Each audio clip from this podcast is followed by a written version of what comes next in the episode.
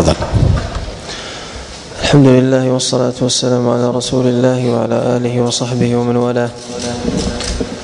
اللهم اغفر لنا ولشيخنا وعلمنا ما ينفعنا وانفعنا بما علمتنا يا أرحم الراحمين. أما بعد فبأسانيدكم إلى أبي داود رحمنا الله تعالى وإياه. قال باب الرخصة في ترك الغسل يوم الجمعة. حدثنا مسدد قال حدثنا حماد بن زيد عن يحيى بن سعيد عن عمرة عن عائشة قالت كان الناس مهان أنفس فيروحون إلى الجمعة بهيئتهم فقيل لهم لو اغتسلتم. حدثنا عبد الله بن مسلمة قال حدثنا عبد العزيز بن محمد عن عمرو بن أبي عمرو عن عكرمة أن أناسا من أهل العراق جاءوا فقالوا يا ابن عباس أترى الغسل يوم الجمعة واجبا؟ قال لا ولكنه أطهر وخير لمن اغتسل ومن لم يغتسل فليس عليه بواجب وسأخبركم كيف بدء الغسل الغسل.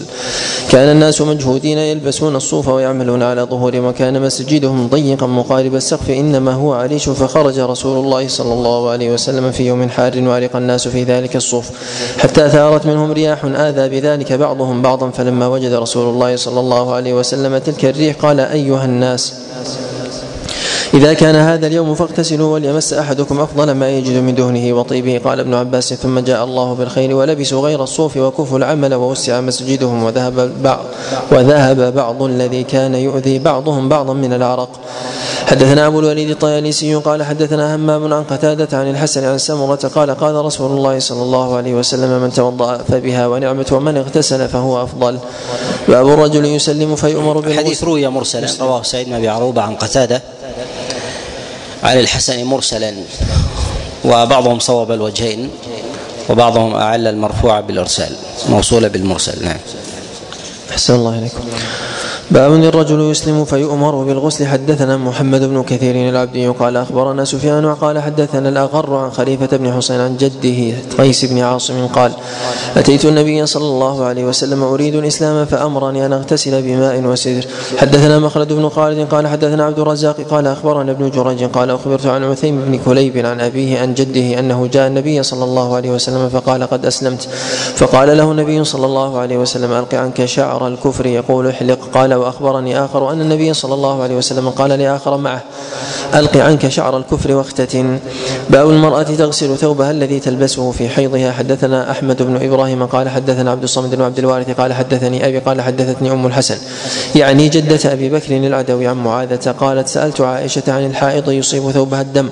قالت تغسله فإن لم يذهب اثره فلتغيره بشيء من صفرة. قالت ولا ولقد كنت أحيض عند رسول الله صلى الله عليه وسلم ثلاث حيض جميعا لا أغسل لي ثوبا. حدثنا محمد بن كثير قال أخبرنا إبراهيم بن نافع قال سمعت الحسن يعلي بن مسلم يذكر عن مجاهد قال قالت عائشة ما كان لأحدنا إلا ثوب واحد تحيض فيه فإذا أصابه شيء شيء من دم بلته بريقها ثم قصعته بريقها. حدثنا يعقوب بن إبراهيم قال حدثنا إبراهيم حدثنا يعقوب بن إبراهيم قال حدثنا عبد الرحمن يعني بن مهدي قال حدثنا بكار بن يحيى قال حدثتني جدتي قالت دخلت على أم سلمة فسالتها فسألتها امرأة من قريش عن الصلاة في ثوب الحائض. فقالت أم سلمه قد كان يصيبنا الحيض على عهد رسول الله صلى الله عليه وسلم فتلبث إحدانا أيام حيضها ثم تطهر فتنظر الثوب الذي كانت تقلب فيه. فإذا أصابه دم غسلناه وصلينا فيه وإن لم يكن أصابه شيء تركناه ولم يمنعنا ذلك أن نصلي فيه. وأما الممتشطه فكانت إحدانا تكون ممتشطه فإذا اغتسلت لم تنقض ذلك ولكنها تحفن على رأسها ثلاث حفنات. فإذا رأت البلل في أصول الشعر دلكته ثم أفاضت على سائر جسدها بكر بن يحيى وجدته مجهولان قد تفرد برواية هذا الحديث. صلى الله عليكم. حدثنا عبد الله بن محمد النفيلي قال حدثنا محمد بن مسلمة حدثنا عبد الله بن محمد النفيلي قال حدثنا محمد بن سلمة عن محمد بن إسحاق عن فاطمة بنت المنذر عن أسماء بنت أبي بكر قالت سمعت سمع سمعت امرأة تسأل رسول الله صلى الله عليه وسلم كيف تصنع إحدانا بثوبها إذا رأت الطهر تصلي فيه؟ قال تنظر فإن رأت فيه دما فلتقرصه بشيء من ماء ولتنضح ما لم تر وتصلي فيه وتصلي فيه. حدثنا عبد الله بن مسلمة عن مالك عن هشام بن عروة عن فاطمة بنت المنذر عن أسماء بنت أبي بكر أنها قالت سألت امرأة رسول الله صلى الله عليه وسلم فقالت يا رسول الله أرأيت إحدانا إذا أصاب ثوبها الدم من الحيضة كيف تصنع؟ قال إذا أصاب إحداكن الدم من الحيضة الحيض فلتقرص ثم لتنضحه بالماء ثم لتصل. حدثنا مسدد قال حدثنا حماد حا وحدثنا مسدد قال حدثنا عيسى بن يونس حا وحدثنا موسى بن إسماعيل قال حدثنا حماد يعني بن سلمة عن هشام بهذا المعنى قال حتيه ثم قرصيه بالماء ثم انضحيه. حدثنا مسدد قال حدثنا يحيى بن سعيد القطان عن سفيان قال حدثني ثابت الحداد قال حدثني عدي بن دينار قال سمعت أم قيس بنت محصن تقول سألت النبي صلى الله عليه وسلم عن دم الحيض يكون في الثوب قال حكيه بضلع واغسليه بماء وسدر. حدثنا النفيلي قال حدثنا سفيان عن ابن أبي نجيح عن عطاء عن عائشة قالت قد كان يكون لاحدانا الدرع ثم قد كان يكون لإحدانا الدرع فيه تحيض وفيه تصيبها الجنابة ثم ترى فيه قطرة من دم فتقصعه بريقها. حدثنا قتيبة بن سعيد قال حدثنا ابن لهيعة عن يزيد بن أبي حبيب عن عيسى بن طلحة عن أبي هريرة أن خولة بنت يسار أتت النبي صلى الله عليه وسلم فقالت يا رسول الله إنه ليس لي إلا ثوب واحد وأنا أحيض فيه فكيف أصنع؟ قال إذا طهرت فاغسليه ثم صلي فيه. فقالت فإن لم يخرج الدم قال يكفيك الماء ولا يضرك أثره. باب الصلاة في الثوب الذي يصيب أهله فيه. حدثنا عيسى بن حماد المصري قال أخبرنا ليث عن يزيد بن أبي حبيب عن سويد بن قيس عن معاوية بن حديج عن معاوية بن أبي سفيان أنه سأل أخته أم حبيبة زوج النبي صلى الله عليه وسلم هل كان رسول الله صلى الله عليه وسلم يصلي في الثوب الذي يجامعها فيه. فقالت نعم إذا لم ير فيه أذى. باب الصلاة في شعر النساء.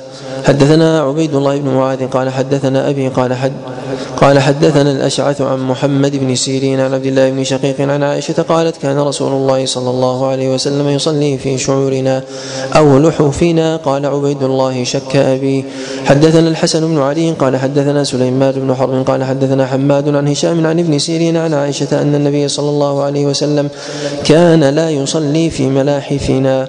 قال حماد وسمعت سعيد بن أبي صدقة قال سألت محمدا عنه فلم يحدثني وقال سمعته منذ زمان ولا أدري ممن سمعته ولا أدري أسمعته من ثبت أو لا فسالوا عنه. باب الرخصة في ذلك. حدثنا محمد بن صباح بن سفيان قال حدثنا سفيان عن أبي إسحاق الشيباني أنه سمعه من عبد الله بن شداد يحدثه عن ميمونة أن النبي صلى الله عليه وسلم صلى وعليه مرط وعلى بعض أزواجه منه وهي حائض يصلي وهو عليه. حدثنا عثمان بن أبي شيبة قال حدثنا وكيع بن الجراح قال حدثنا طلحة بن يحيى عن عبيد الله بن عبد الله بن عتبة عن عائشة قالت كان رسول الله صلى الله عليه وسلم يصلي بالليل وأنا إلى جنبه وأنا حائض وعليه مرط لي وعليه بعضه.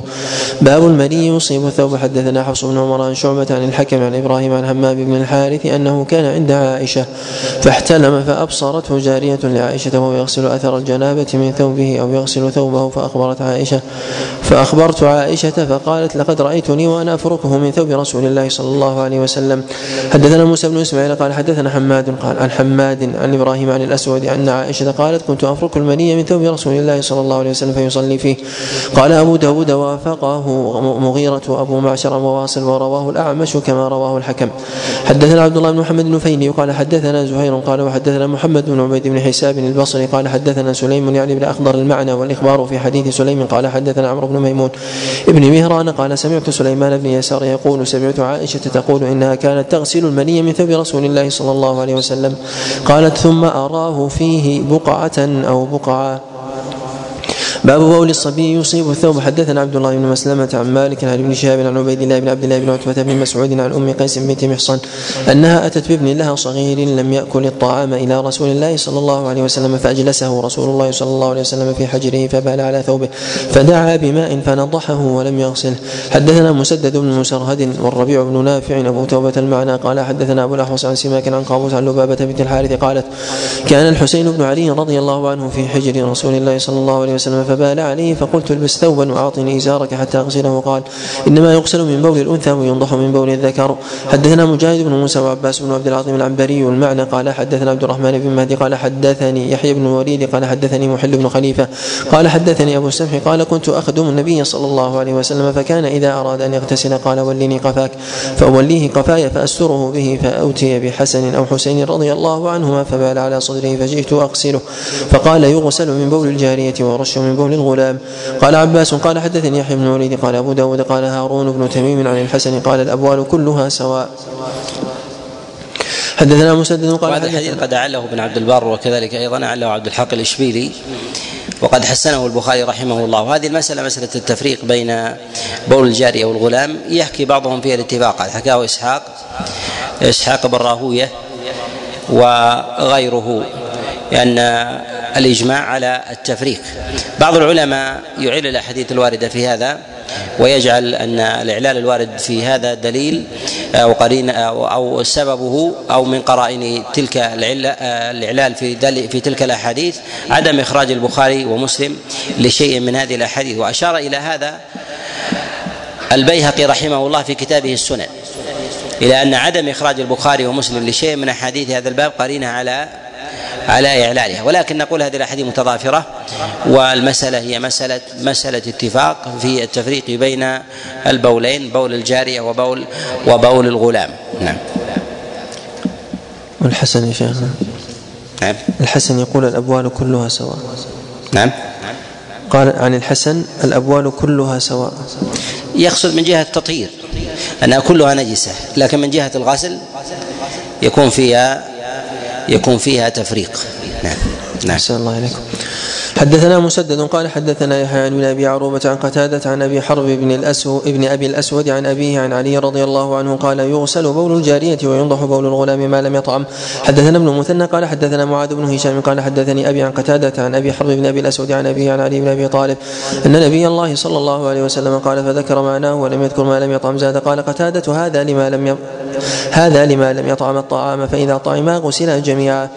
حدثنا عبد الله بن عمرو بن أبي الحجاج قال حدثنا عبد الوارث عن يونس عن الحسن عن أمه أنها أبصرت أم سلمة تصب على بول الغلام ما لم يطعم فإذا طعم غسلته وكانت تغسل بول الجارية. وكذلك أيضا إذا استمر من جهة رضاعه بعد الحولين فإنه يغسل ولو لم يطعم ولو لم يطعم. وذلك لأن لأن الرضاعة في الحولين. فإذا استمر برضاعه بعد ذلك فبوله كحكم بوله إذا إذا طعم إذا طعم بعد ذلك أو قبل أو قبل ذلك. نعم. أحسن الله عليكم باب الأرض يصيبها البول. حدثنا أحمد بن عمرو بن السرح وابن عبدة في آخرين وهذا لفظ ابن عبدة. قال أخبرنا سفيان عن الزهري عن سعيد عن أبي هريرة أن أعرابيا دخل المسجد ورسول الله صلى الله عليه وسلم جالس فصلى. قال ابن عبدة ركعتين ثم قال اللهم ارحمني ومحمدا ولا ترحم معنا أحدا. فقال النبي صلى الله عليه وسلم لقد تحجرت واسعا ثم لم يلبث أن بال في ناحية المسجد فأسرع الناس إليه. فنهاهم النبي صلى الله عليه وسلم وقال إنما بعثتم ميسرين ولم تبعثوا معسرين. حين صبوا عليه سجلا من ماء أو قال ذنوبا من ماء. حدثنا موسى بن إسماعيل قال حدثنا جرير عن ابن حازم قال حد قال سمعت عبد الملك عن ابن عمير يحدث عن عبد الله بن معقل بن مقرر قال صلى أعرابي مع النبي صلى الله عليه وسلم بهذه القصة. قال فيه وقال يعني النبي صلى الله عليه وسلم خذوا ما بال عليه من التراب فألقوه وأهريقوا على مكانه ماء. قال أبو داود هو مرسل بن ابن معقل لم يدرك النبي صلى الله عليه وسلم. وذكر هنا خذوا ما بال عليه منكر. والصواب في ذلك انه يرش عليه يرش عليه الماء ويصب عليه الذنوب كما فعل النبي عليه الصلاة والسلام. ولا يخرج التراب. وذلك لأن الماء إذا انزح على أو أضيف إلى التراب ولو كان نجسا فانه فإنه يتطهر يتطهر بذلك. وفي هذا الحديث رحمة النبي صلى الله عليه وسلم ولطفه بمن كان جاهلا. وذلك أن أن الأعرابي جاهل. من أهل البادية لا يدرك ما عليه أهل ما لا يدرك ما عليه أهل المدينة وذلك من مواضع التعظيم كالمساجد ولا يدرك أيضا ولا يفرق بينها وبين البيوت أو الطرق أو أو أيضا الأودية. فيظن أنها أنها واحدة فبال في المسجد على على هذا الأمر. نعم. أحسن الله إليكم. باب طهور الأرض إذا يبست. حدثنا أحمد بن صالح قال باب طهور الأرض إذا يبست. حدثنا أحمد بن صالح قال حدثنا عبد الله بن وهب قال أخبرني يونس عن ابن شهاب قال حدثني حمزة بن عبد الله بن عمر قال قال ابن عمر كنت أبيت في المسجد في عهد رسول الله صلى الله عليه وسلم وكنت فتى شابا عزبا وكانت الكلاب تبول وتقبل وتدبر في المسجد فلم يكونوا يرشون شيئا من ذلك. ذكر البول غير محفوظ في هذه الرواية. ذكر البول غير محفوظ. جاءت في بعض نسخ البخاري وأصل الحديث الصحيح. جاءت في بعض نسخ البخاري أيضا فيما يظهر انها غير محفوظة. وبول الكلب نجس. بول الكلب كلب نجس. صلى الله عليكم. باب الأذى يصيب الذيل حدثنا عبد الله بن مسلمة عن مالك عن محمد بن عمارة بن عمرو بن حزم عن محمد بن إبراهيم عن أم ولد لإبراهيم بن عبد الرحمن بن عوف أنها سألت أم سلمة زوج النبي صلى الله عليه وسلم فقالت إني امرأة أطيل ذيلي وأمشي في المكان القذر فقالت أم سلمة قال رسول الله صلى الله عليه وسلم يطهره ما بعده حدثنا عبد الله بن محمد النفيلي قال وأحمد بن يونس قال حدثنا زهير قال حدثنا عبد الله بن عيسى عن موسى بن عبد الله بن يزيد عن امرأة ببني عبد الأشهر قالت قلت يا رسول الله إن لنا طريقا إلى المسجد منتنة فكيف نفعل إذا مطرنا؟ قال أليس بعدها طريق هي أطيب, هي أطيب منها؟ قالت قلت بلى. قال فهذه بهذه. وبهذا يستدل بعض العلماء على أن الشمس تطهر وكذلك التراب يطهر أيضا. أنه إذا إذا حك إذا حك بالشيء فإنه يطهره. وكذلك أيضا الشمس إذا جاءت على نجاسة وأزالتها كالبول فضربته الشمس وزال اثره فإن البقع حينئذ تكون تكون طاهرة. نعم. أحسن الله إليكم. باب الأذى يصيب النعل. حدثنا أحمد بن حنبل قال حدثنا أبو المغيرة وحدثنا عباس بن الوليد بن مزيد قال أخبرني أبي حا وحدثنا محمود بن خالد قال حدثنا عمر يعني بن عبد الواحد يعني الأوزاعي المعنى قال أنبئت أن سعيدا المقبوري يحدث عن أبيه عن أبي هريرة أن رسول الله صلى الله عليه وسلم قال إذا وطئ أحدكم بنعله الأذى فإن التراب له طهور. حدثنا أحمد بن إبراهيم قال حدثني محمد بن كثير يعني الصنعاني عن الأوزاعي عن ابن عجلان عن سعيد بن أبي سعيد عن أبيه عن أبي هريرة عن النبي صلى الله عليه وسلم بمعناه قال إذا وطئ الأذى بخفيه فطهورهما التراب. حدثنا محمود بن خالد قال حدثنا محمد يعني بن عائد قال حدثني يحيى يعني بن حمزة عن الأوزاعي عن محمد بن الوليد قال أخبرني أيضا سعيد بن أبي سعيد عن القعقاع ابن حكيم عن عائشة عن رسول الله صلى الله عليه وسلم بمعناه باب الإعادة من النجاسة تكون في الثوب. حدثنا محمد بن يحيى بن فارس قال حدثنا أبو معمر قال حدثنا عبد الوارث قال حدثتنا أم يونس بنت شداد قالت حدثتني حماتي أم جحدر العامريه أنها سألت عائشة عن دم الحيض يصيب الثوب فقالت كنت مع رسول الله صلى الله عليه وسلم وعلينا شعرنا وقد ألقينا فوقه كساء فلما أصبح رسول الله صلى الله عليه وسلم أخذ الكساء فلبسه ثم خرج فصلى الغداة ثم جلس فقال رجل يا رسول الله هذه نعمة من دم فقبض رسول الله صلى الله عليه وسلم ما يليها فبعث بها إلي مسرورة في يد الغلام فقال اغسلي هذا وأجف فيها وأرسلي بها إلي فدعوت بقصعة فغسلتها ثم أجففتها فأحرتها فأحرتها إليه فجاء رسول الله صلى الله عليه وسلم بنصف النهار وهي عليه. باب الوزاق يصيب الثوب. حدثنا موسى بن إسماعيل قال حدثنا حماد قال أخبرنا ثابت البناني عن أبي نص عن أبي نضرة قال بزق رسول الله صلى الله عليه وسلم في ثوبه وحك بعضه ببعض. وحدثنا موسى بن إسماعيل قال حدثنا حماد عن حميد عن أنس عن النبي صلى الله عليه وسلم بمثله. كتاب الصلاة. باب فرض الصلاة. حدثنا عبد الله بن مسلمة عن مالك عن أبي سهيل بن مالك عن أبيه أنه سمع طلحة بن عبيد الله يقول جاء رجل إلى رسول الله صلى الله عليه وسلم من أهل نجد ثائر الرأس يسمع دوي صوته ولا يفقه ما يقول حتى دنا فإذا هو يسأل عن الإسلام. فقال رسول الله صلى الله عليه وسلم خمس صلوات في اليوم والليلة. قال هل علي غيرهن؟ قال لا إلا أن تطوع قال وذكر له رسول الله صلى الله عليه وسلم صيام شهر رمضان. قال هل علي غيره؟ غيره. قال لا أن تطوع. قال وذكر له رسول الله صلى الله عليه وسلم الصدقة. قال فهل علي غيرها؟ قال لا إلا أن تطوع أو تطوع. فأدبر الرجل وهو يقول والله لا أزيد على هذا ولا أنقص. فقال رسول الله صلى الله عليه وسلم أفلح إن صدق. حدثنا سليمان بن داود قال حدثنا إسماعيل بن جعفر المدني عن أبي سهيل نافع عن أبي سهيل النافع بن مالك بن أبي عامر بإسناده بهذا الحديث. قال أفلح وأبيه إن صدق. دخل الجنة وأبيه إن صدق. وفي هذا دليل على عدم وجوب الصلوات اليومية في غير الصلوات الخمس وذلك كالوتر. وكذلك أيضا الصلوات العارضة مما يكون كصلاة العيدين أو صلاة مثلا الكسوف وغير ذلك يستدل بعض الفقهاء في هذا الحديث على عدم وجوبها على عدم وجوب ولكن نقول إن الدليل في هذا قاصر بحاجه إلى دليل مستقل بحاجة إلى دليل مستقل وإن النبي عليه الصلاة والسلام أراد إلى العبادات اليومية. نعم هو دليل على عدم وجوب صلاة الوتر ولا غيرها من الصلوات التي تؤدى في اليوم في اليوم والليلة. وأما بالنسبة للزكاة كذلك فهي دليل أيضا ظاهر على عدم وجوب شيء في المال على خلاف عند العلماء في أصل هذه المسألة. هل يجب في, في أو هل في المال حق سوى الزكاة؟ يعني أن الإنسان إذا إذا أدى زكاة ماله هل يجب عليه أن يؤدي غيرها من النفقة العامة من الصدقة للفقراء والمساكين والمحتاجين أو الهدايا أو غير ذلك والعارية؟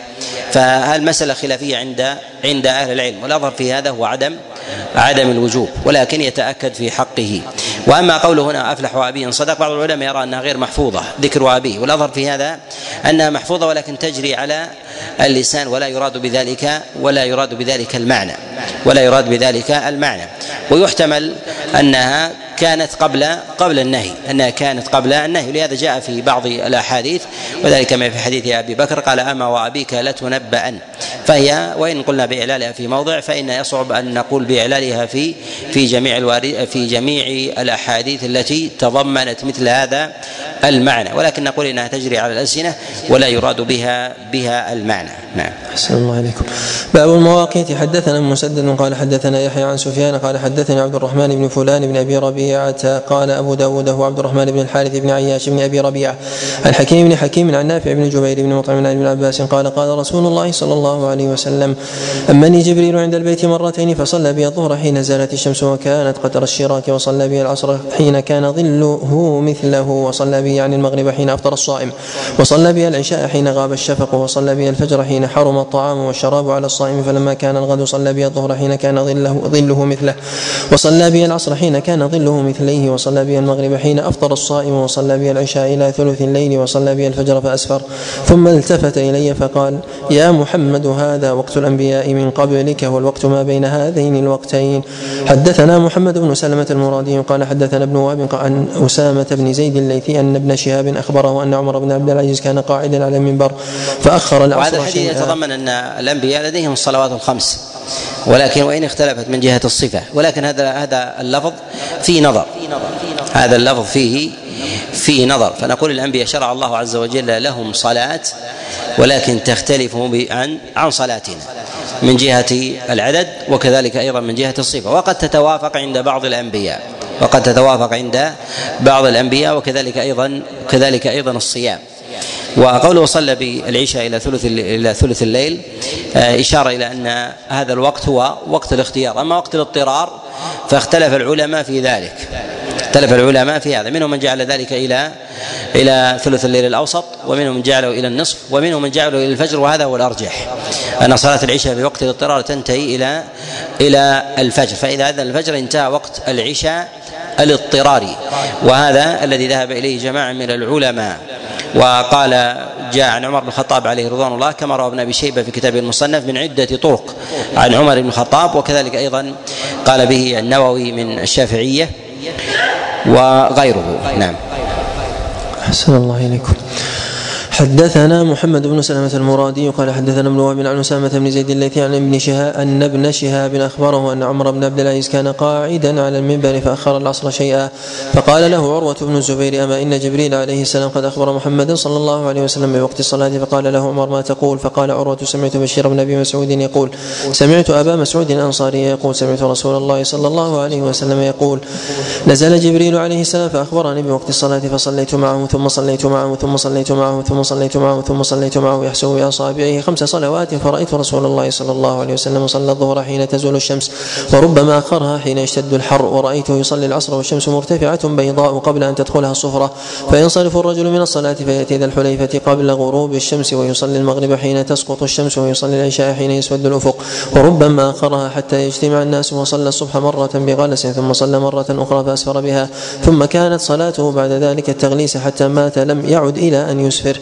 قال أبو داود روى هذا الحديث عن الزهري معمر ومالك وابن عيينة وشعيب بن أبي حمزة والليث بن سعد وغيرهم لم يذكروا الوقت الذي صلى فيه ولم يفسروه. وكذلك أيضا روى هشام بن عروة وحبيب أبي مرزوق عن عروة نحو رواية معمر وأصحابه إلا أن حبيبا لم يذكر بشيرا. وروى وهب بن كيسان عن جابر عن النبي صلى الله عليه وسلم وقت المغرب قال ثم جاءه للمغرب حين غابت الشمس يعني من الغد وقتا واحدا. قال أبو داود وكذلك روي عن أبي هريرة عن النبي صلى الله عليه وسلم قال ثم ثم صلى بها المغرب يعني من الغد وقتا واحدا.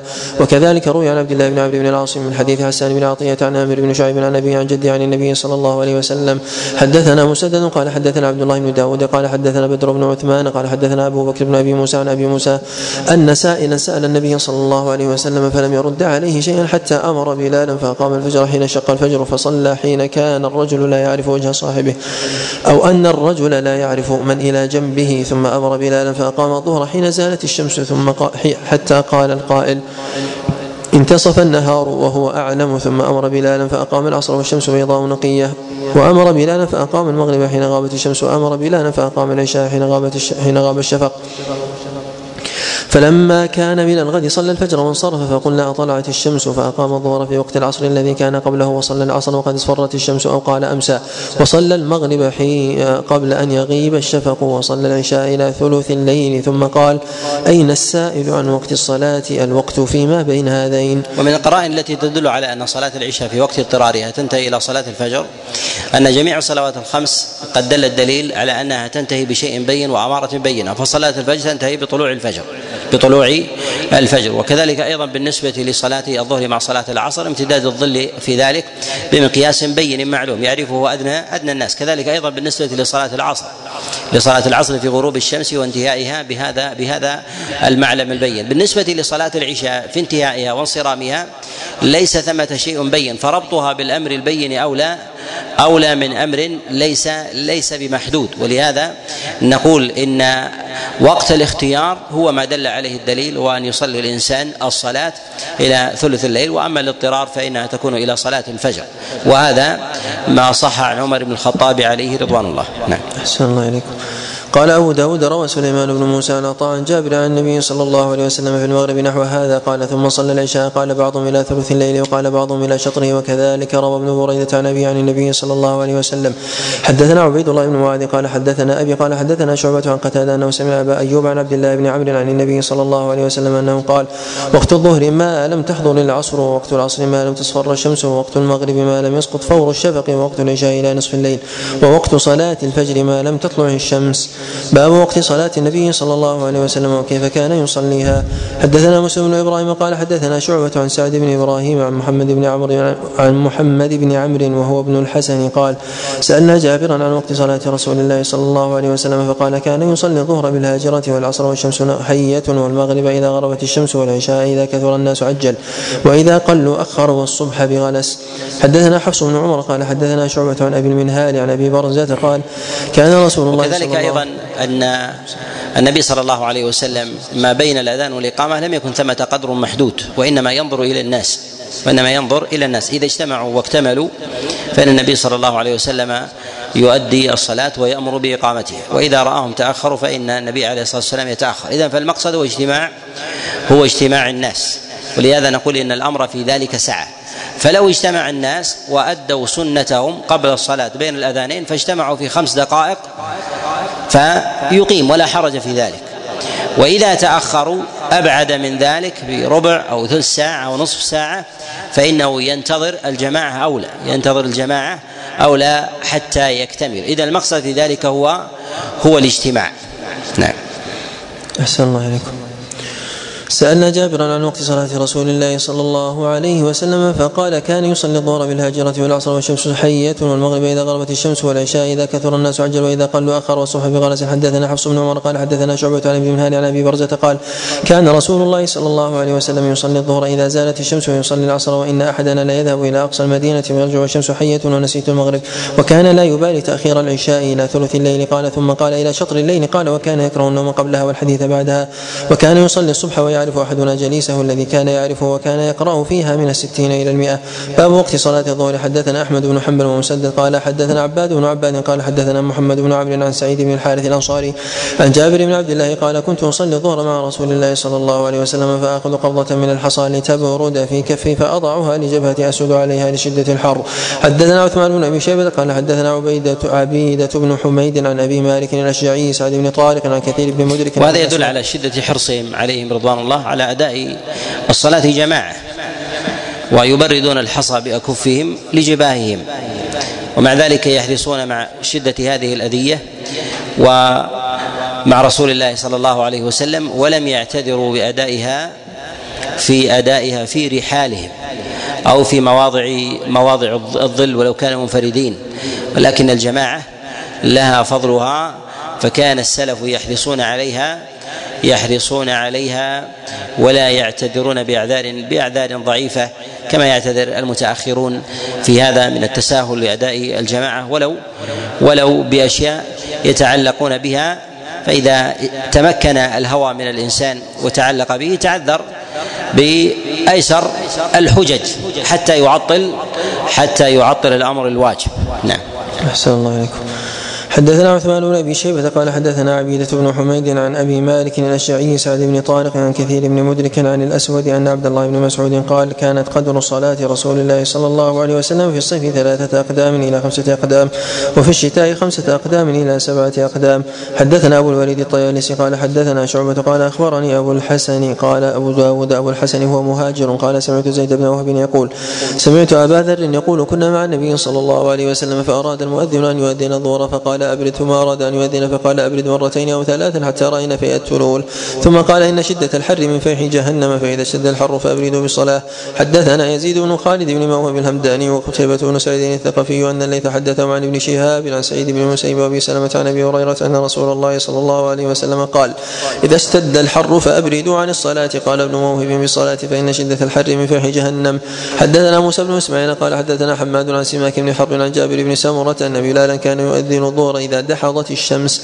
باب وقت صلاة العصر. حدثنا قتيبة بن سعيد قال حدثنا الليث عن ابن شهاب عن أنس بن مالك أنه أخبره أن رسول الله صلى الله عليه وسلم كان يصلي العصر والشمس بيضاء مرتفعة حية ويذهب الذاهب إلى العوالي والشمس مرتفعة. حدثنا الحسن بن علي قال حدثنا عبد الرزاق قال أخبرنا معمر بن الزهري قال والعوالي على ميلين أو ثلاثة قال وأحسبه قال وأربعة حدثنا يوسف بن موسى قال حدثنا جرير عن منصور عن خيثمة قال حياتها أن تجد حرها حدثنا القعنبي قال قرأت على مالك بن أنس عن ابن شهاب قال عروة ولقد حدثتني عائشة أن رسول الله صلى الله عليه وسلم كان يصلي العصر والشمس في حجرتها قبل أن تظهر. حدثنا محمد بن عبد الرحمن العنبري قال حدثنا إبراهيم بن أبي الوزير قال حدثنا محمد بن يزيد اليمامي قال حدثني يزيد بن عبد الرحمن بن علي بن شيبان عن أبيه عن جده علي بن شيبان قال قدمنا على رسول الله صلى الله عليه وسلم المدينة فكان يؤخر العصر ما دامت الشمس بيضاء نقية. حدثنا عثمان بن أبي شيبة محمد بن يزيد اليمامي ويزيد بن عبد الرحمن مجهولان. وقد تفرد بهذا الحديث والحديث معلول بهما. أحسن الله إليكم. حدثنا عثمان بن أبي شيبة قال حدثنا زكريا بن أبي زائدة ويزيد بن هارون عن هشام بن حسان عن محمد عن عبيدة عن علي رضي الله عنه أن رسول الله صلى الله عليه وسلم قال يوم الخندق حبسونا عن صلاة الوسطى صلاة العصر ملأ الله بيوتهم وقبورهم نارا. حدثنا القعنبي عن مالك عن زيد بن أسلم عن القعقاع بن حكيم عن أبي يونس مولى عائشة أنه قال أمرتني عائشة أن أكتب لها مصحفا وقالت إذا بلغت هذه الآية فآذني حافظوا على الصلوات والصلاة الوسطى فلما بلغتها آذنتها فأملت علي. حافظوا على الصلوات والصلاة الوسطى وصلاة العصر وقوموا لله قانتين. ثم قالت عائشة سمعتها من رسول الله صلى الله عليه وسلم. حدثنا محمد بن المثنى قال حدثني محمد بن جعفر قال حدثنا شعبة قال حدثني عمرو بن أبي حكيم قال سمعت زيد يحدث عن عروة بن الزبير عن زيد بن ثابت قال كان رسول الله صلى الله عليه وسلم يصلي الظهر بالهاجرة ولم يكن يصلي صلاة أشد على أصحاب رسول الله صلى الله عليه وسلم منها فنزلت حافظوا على الصلوات والصلاة الوسطى إن وقال إن قبلها صلاتين وبعدها صلاتين. وكلما كانت الصلاة على الإنسان أعسر وأشق فإن الأجر عند الله عز وجل أعظم. ولهذا ولهذا جاء الحظ على صلاة العصر وجاء أيضا التأكيد على صلاة العشاء لأن الناس ترقد مبكرا فينامون وينامون مبكرا بعد غروب الشمس. فجاء الفضل لصلاة العشاء. ولكن إذا تغير حال الناس كما في الزمن المتأخر فإن أيسر الصلوات عليهم صلاة العشاء من جهة الأداء فإذا وجد صلاة من الصلوات هي أشق من جهة الأداء فإن أداءها أعظم عند الله سبحانه وتعالى من غيره لماذا؟ لأن وجود المشقة في النفس ثم يدفعها الإنسان بأداء تلك العبادة هذا أعظم عند الله سبحانه وتعالى مما يؤدي الإنسان العبادة وهو وهو لا يجد مشقة ويجد راحة تامة في هذا. ولهذا يقول غير واحد من السلف إن الأجر بمقدار النصب يعني ما يتعب الإنسان في هذا.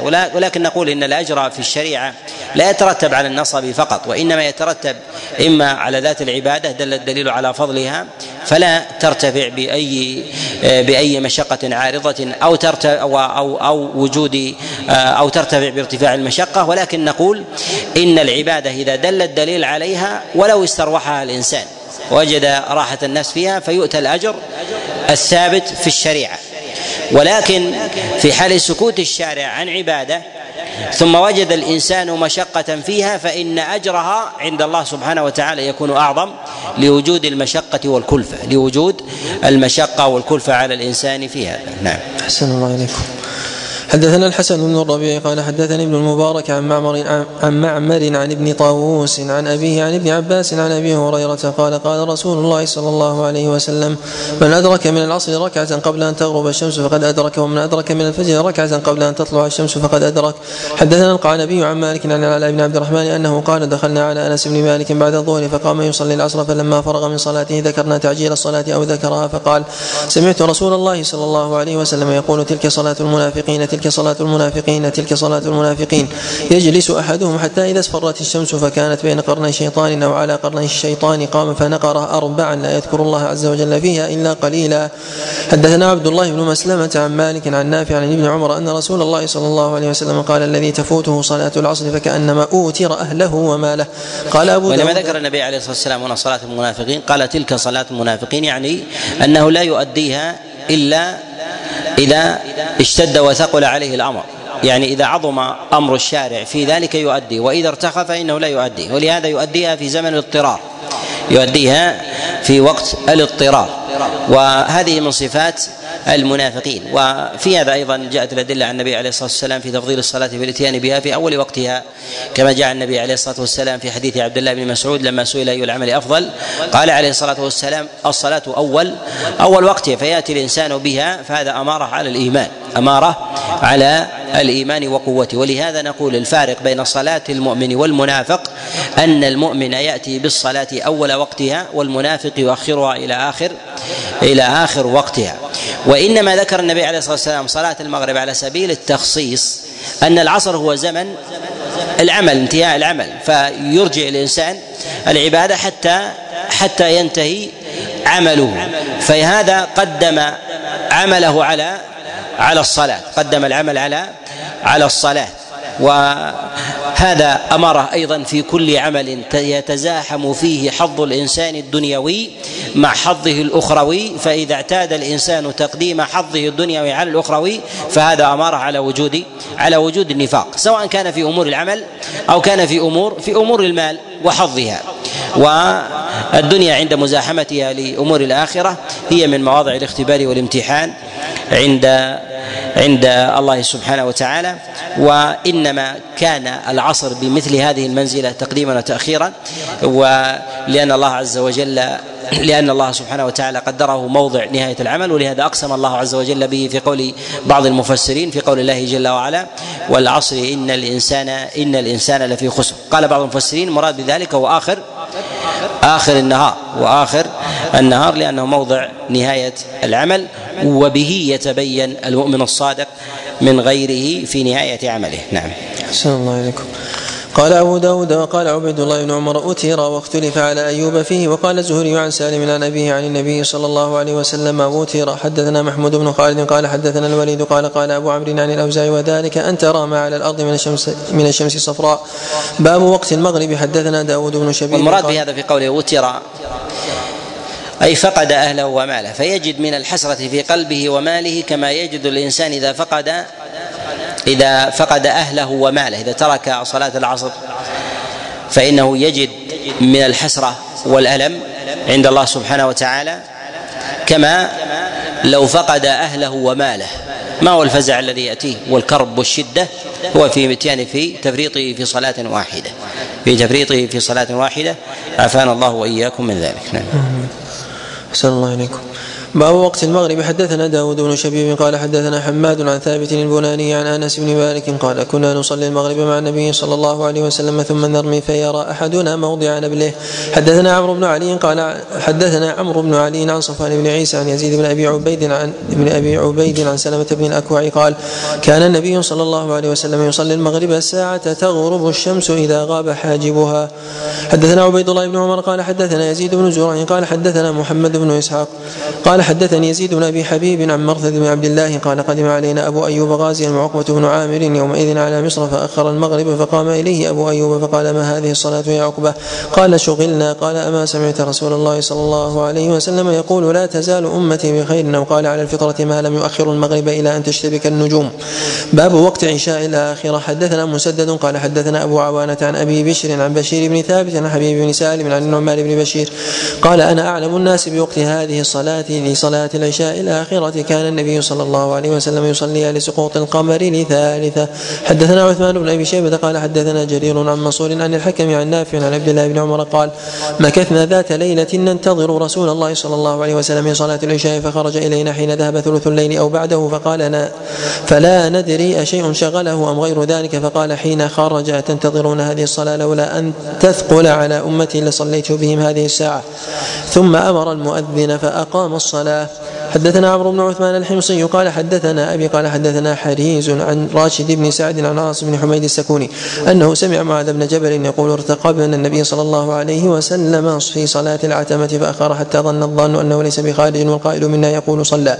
فإنا لكذلك حتى خرج النبي صلى الله عليه وسلم فقالوا له كما قالوا فقال أعتموا بهذه الصلاة فإنكم قد فضلتم بها على سائر الأمم ولم تصلها أمة قبلكم.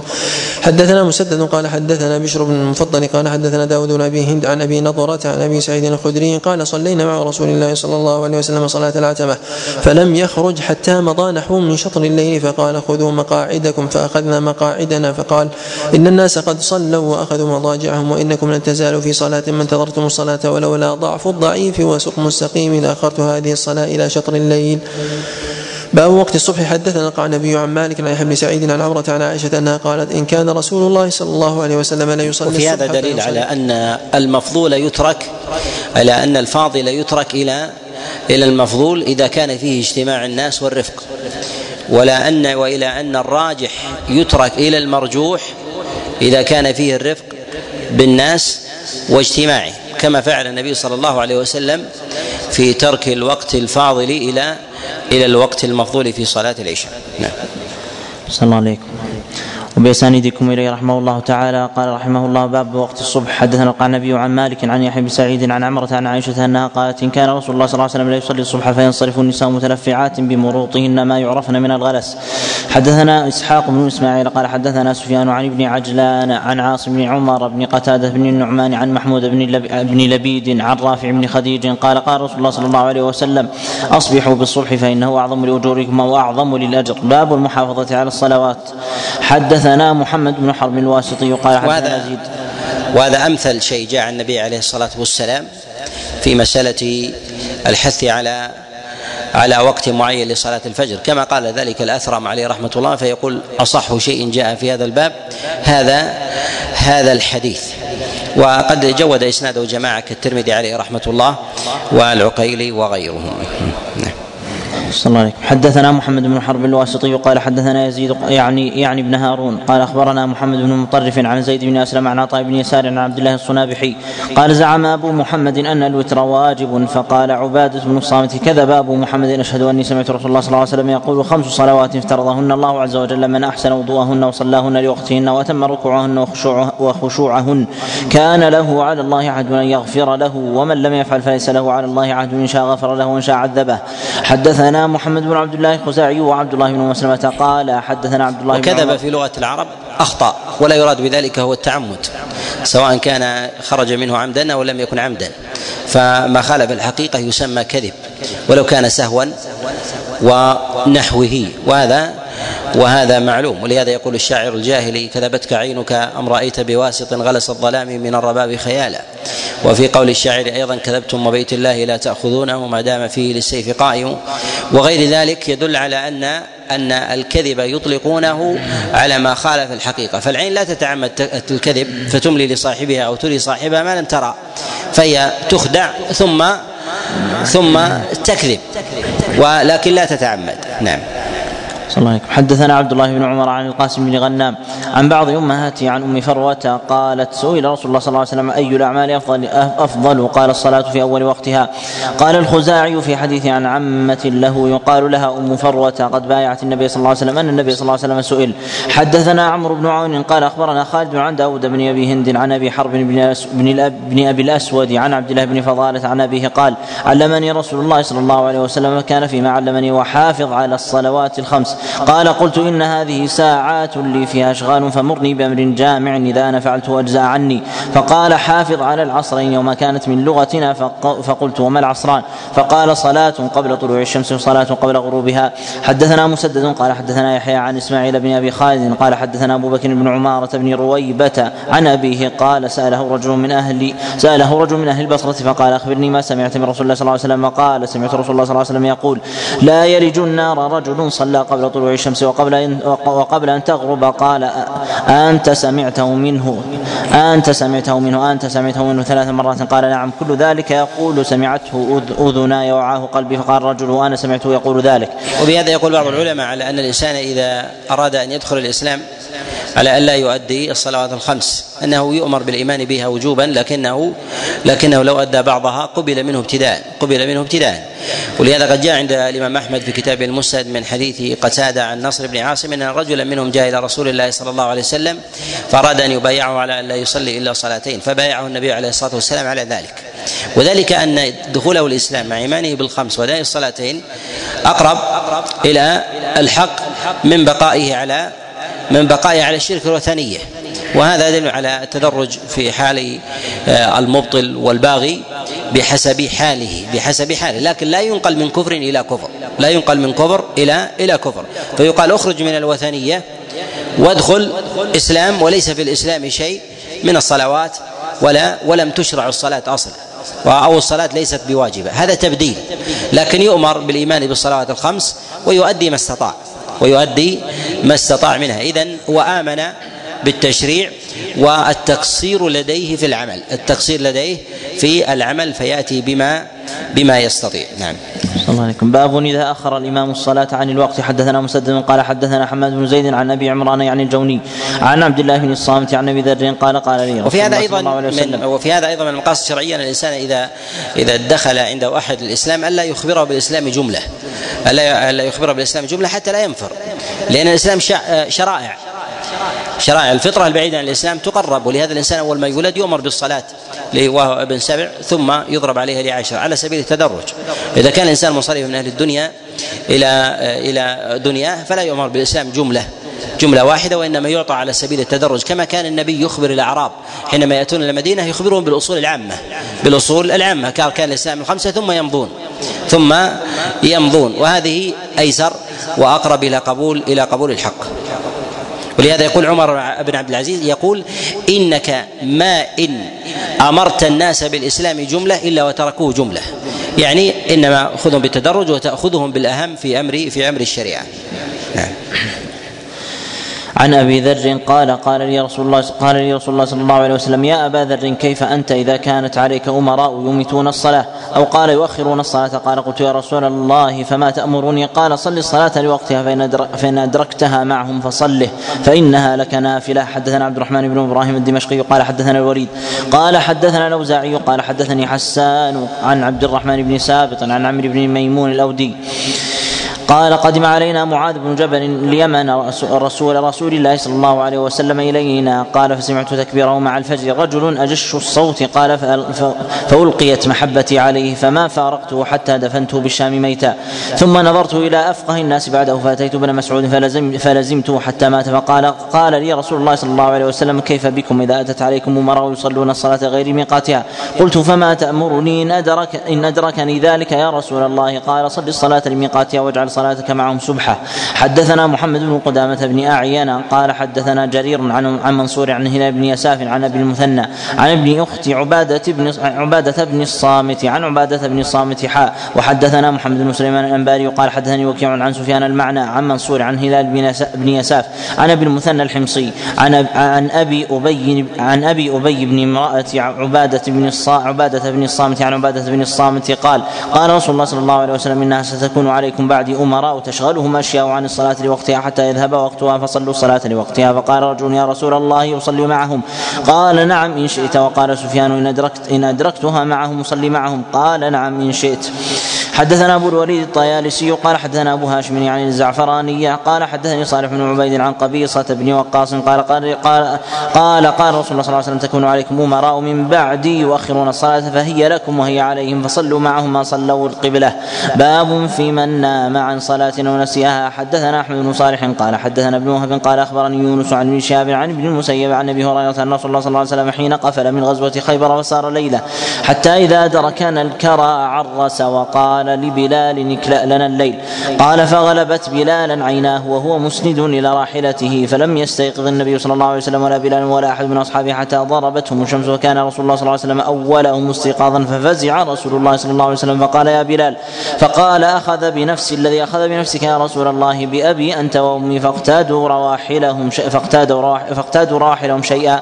ثم توضأ النبي صلى الله عليه وسلم وأمر بلالا فأقام لهم الصلاة وصلى لهم وصلى لهم الصبح. فلما قضى الصلاة قال من نسي صلاة فليصليها إذا ذكرها فإن الله تعالى قال أقم الصلاة لذكري للذكرى. قال يونس وكان ابن شهاب يقرأها كذلك قال أحمد قال قال عنبسة يعني عن يونس في هذا الحديث للذكرى. قال أحمد الكرى النعاس حدثنا موسى بن إسماعيل قال حدثنا أبان قال حدثنا معمر عن الزهري عن سعيد بن المسيب عن أبي هريرة عن أبي هريرة في هذا الخبر قال فقال رسول الله صلى الله عليه وسلم تحولوا عن مكانكم الذي أصابتكم فيه الغفلة قال فأمر بلالا فأذن وأقام وصلى. وفي هذا أن المواضع التي يعصى فيها ولو من غير سبب ولو من غير من غير آه، عمد وقصد. وذلك أنهم ناموا عن الصلاة. ولم يتعمدوا فلم يأثموا ولكن ظاهره الظاهر الصورة أنه إثم. فأمرهم النبي عليه الصلاة والسلام بالخروج من هذا الموضع. ولهذا نقول ما الأماكن التي يعصى الله عز وجل فيها ينبغي الإنسان أن أن يبتعد عنها وألا يتعبد الله عز وجل فيها. هذا وهم معذورون بنومهم. هذا وهم معذورون بنومهم. فكيف في المواضع التي يعصى الله عز وجل فيها عن عمد؟ عن عمد وجهار فينبغي للمؤمن ألا ألا يبقى فيها وأن يتوجه إلى إلى موضع لا يعصى الله عز وجل عز وجل فيه. نعم. الله قال أبو داود رواه مالك وسفيان بن عيينة والأوزاعي وعبد الرزاق عن معمر عن معمر وابن إسحاق لم يذكر أحد منهم الأذان في حديث الزهري هذا ولم يسنده منهم أحد إلا الأوزاعي وأبان وأبان العطار عن معمر. حدثنا موسى بن إسماعيل قال حدثنا حماد عن ثابت البناني عن عبد الله بن رباح الأنصاري قال حدثنا أبو قتادة أن النبي صلى الله عليه وسلم كان في سفر له فمال النبي صلى الله عليه وسلم وملت معه فقال انظر فقلت هذا راكب هذا راكبان هؤلاء ثلاثة حتى صرنا سبعة فقال احفظوا علينا صلاتنا يعني صلاة هذا الفجر. راكب هذان راكبان عندك هذان ولا هذا؟ عندي هذا أحسن عليك هذان هذا راكب هذان راكبان. صلى عليكم. فقلت هذا راكب هذان راكبان هؤلاء ثلاثة حتى صرنا سبعة فقال احفظوا علينا صلاتنا يعني صلاة الفجر. فضرب على آذانهم فما أيقظهم إلا حر الشمس فقاموا ساروا هنية ثم نزلوا فتوضأوا وأذن بلال فصلوا ركعتي الفجر ثم صلوا الفجر وركبوا. فقال بعضهم لبعض قد فرطنا في صلاتنا. فقال النبي صلى الله عليه وسلم إنه لا تفريط في النوم إنما التفريط في اليقظة فإذا سهى أحدكم عن صلاة فليصليها حين يذكرها ومن الغد للوقت حدثنا علي بن نصر قال حدثنا وهب بن جرير قال حدثنا الأسود بن شيبان قال حدثنا خالد بن سمير قال العلماء عليهم رحمة الله قد اختلفوا في آه، الصلاة التي يتركها الإنسان في يومه. ف من العلماء من يقول إنه تؤدى هذه الصلاة وحدها التي تركها الإنسان أو نام عنها يقوم الإنسان بأدائها. ومن العلماء من يقول إنه يؤديها وما بعدها يؤديها وما بعدها من ذلك اليوم. يؤديها ما بعدها من ذلك من ذلك اليوم. هذا قول الإمام مالك. جمهور العلماء على أنها لا تؤدى إلا الصلاة التي تركها بعينها. خلافا للإمام مالك رحمه الله. نعم. صلى الله عليه حدثنا خالد بن سمير قال قدم علينا عبد الله بن رباح الأنصاري من المدينة وكانت الأنصار وكانت الأنصار تفقهه فحدثنا قال حدثني أبو قتادة وقوله من الغد للوقت. يعني لا يظن أنه نداها في غير وقتها أنه يؤديها من الغد كذلك ولكن من الغد لوقتها الشرعي من الغد لوقتها الشرعي ينضبط بها نعم. فحدثنا قال حدثني أبو قتادة الأنصاري فارس رسول الله صلى الله عليه وسلم قال بعث رسول الله صلى الله عليه وسلم جيش الأمراء بهذه القصة. قال فلم توقظنا إلا الشمس طالعة فقمنا وهلين لصلاتنا فقال النبي صلى الله عليه وسلم رويدا رويدا حتى إذا تعالت الشمس. قال رسول الله صلى الله عليه وسلم من كان منكم يركع ركعتي الفجر فليركعهما. فقام من كان يركعهما ومن لم يكن يركعهما فركعهما. ثم من رسول الله صلى الله عليه وسلم ينادى بالصلاة فنودي بها فقام رسول الله صلى الله عليه وسلم فصلى بنا فلما انصرف قال ألا ألا إنا نحمد الله أنا لم نكن في شيء من أمور الدنيا يشغلنا عن صلاتنا ولكن أرواحنا كانت بيد الله عز وجل فأرسلها أن شاء فمن أدرك منكم صلاة الغداة من غد صالحا فليقضي معها مثلها. حدثنا عمرو بن عون قال أخبرنا خالد عن حسين عن عن ابن أبي قتادة عن أبي قتادة في هذا الخبر قال فقال إن الله قبض أرواحكم حيث شاء وردها حيث شاء. وذكر الروايات التي جاءت في أن يقضي معها مثل من الغد غير محفوظة. نعم. صلى الله عليك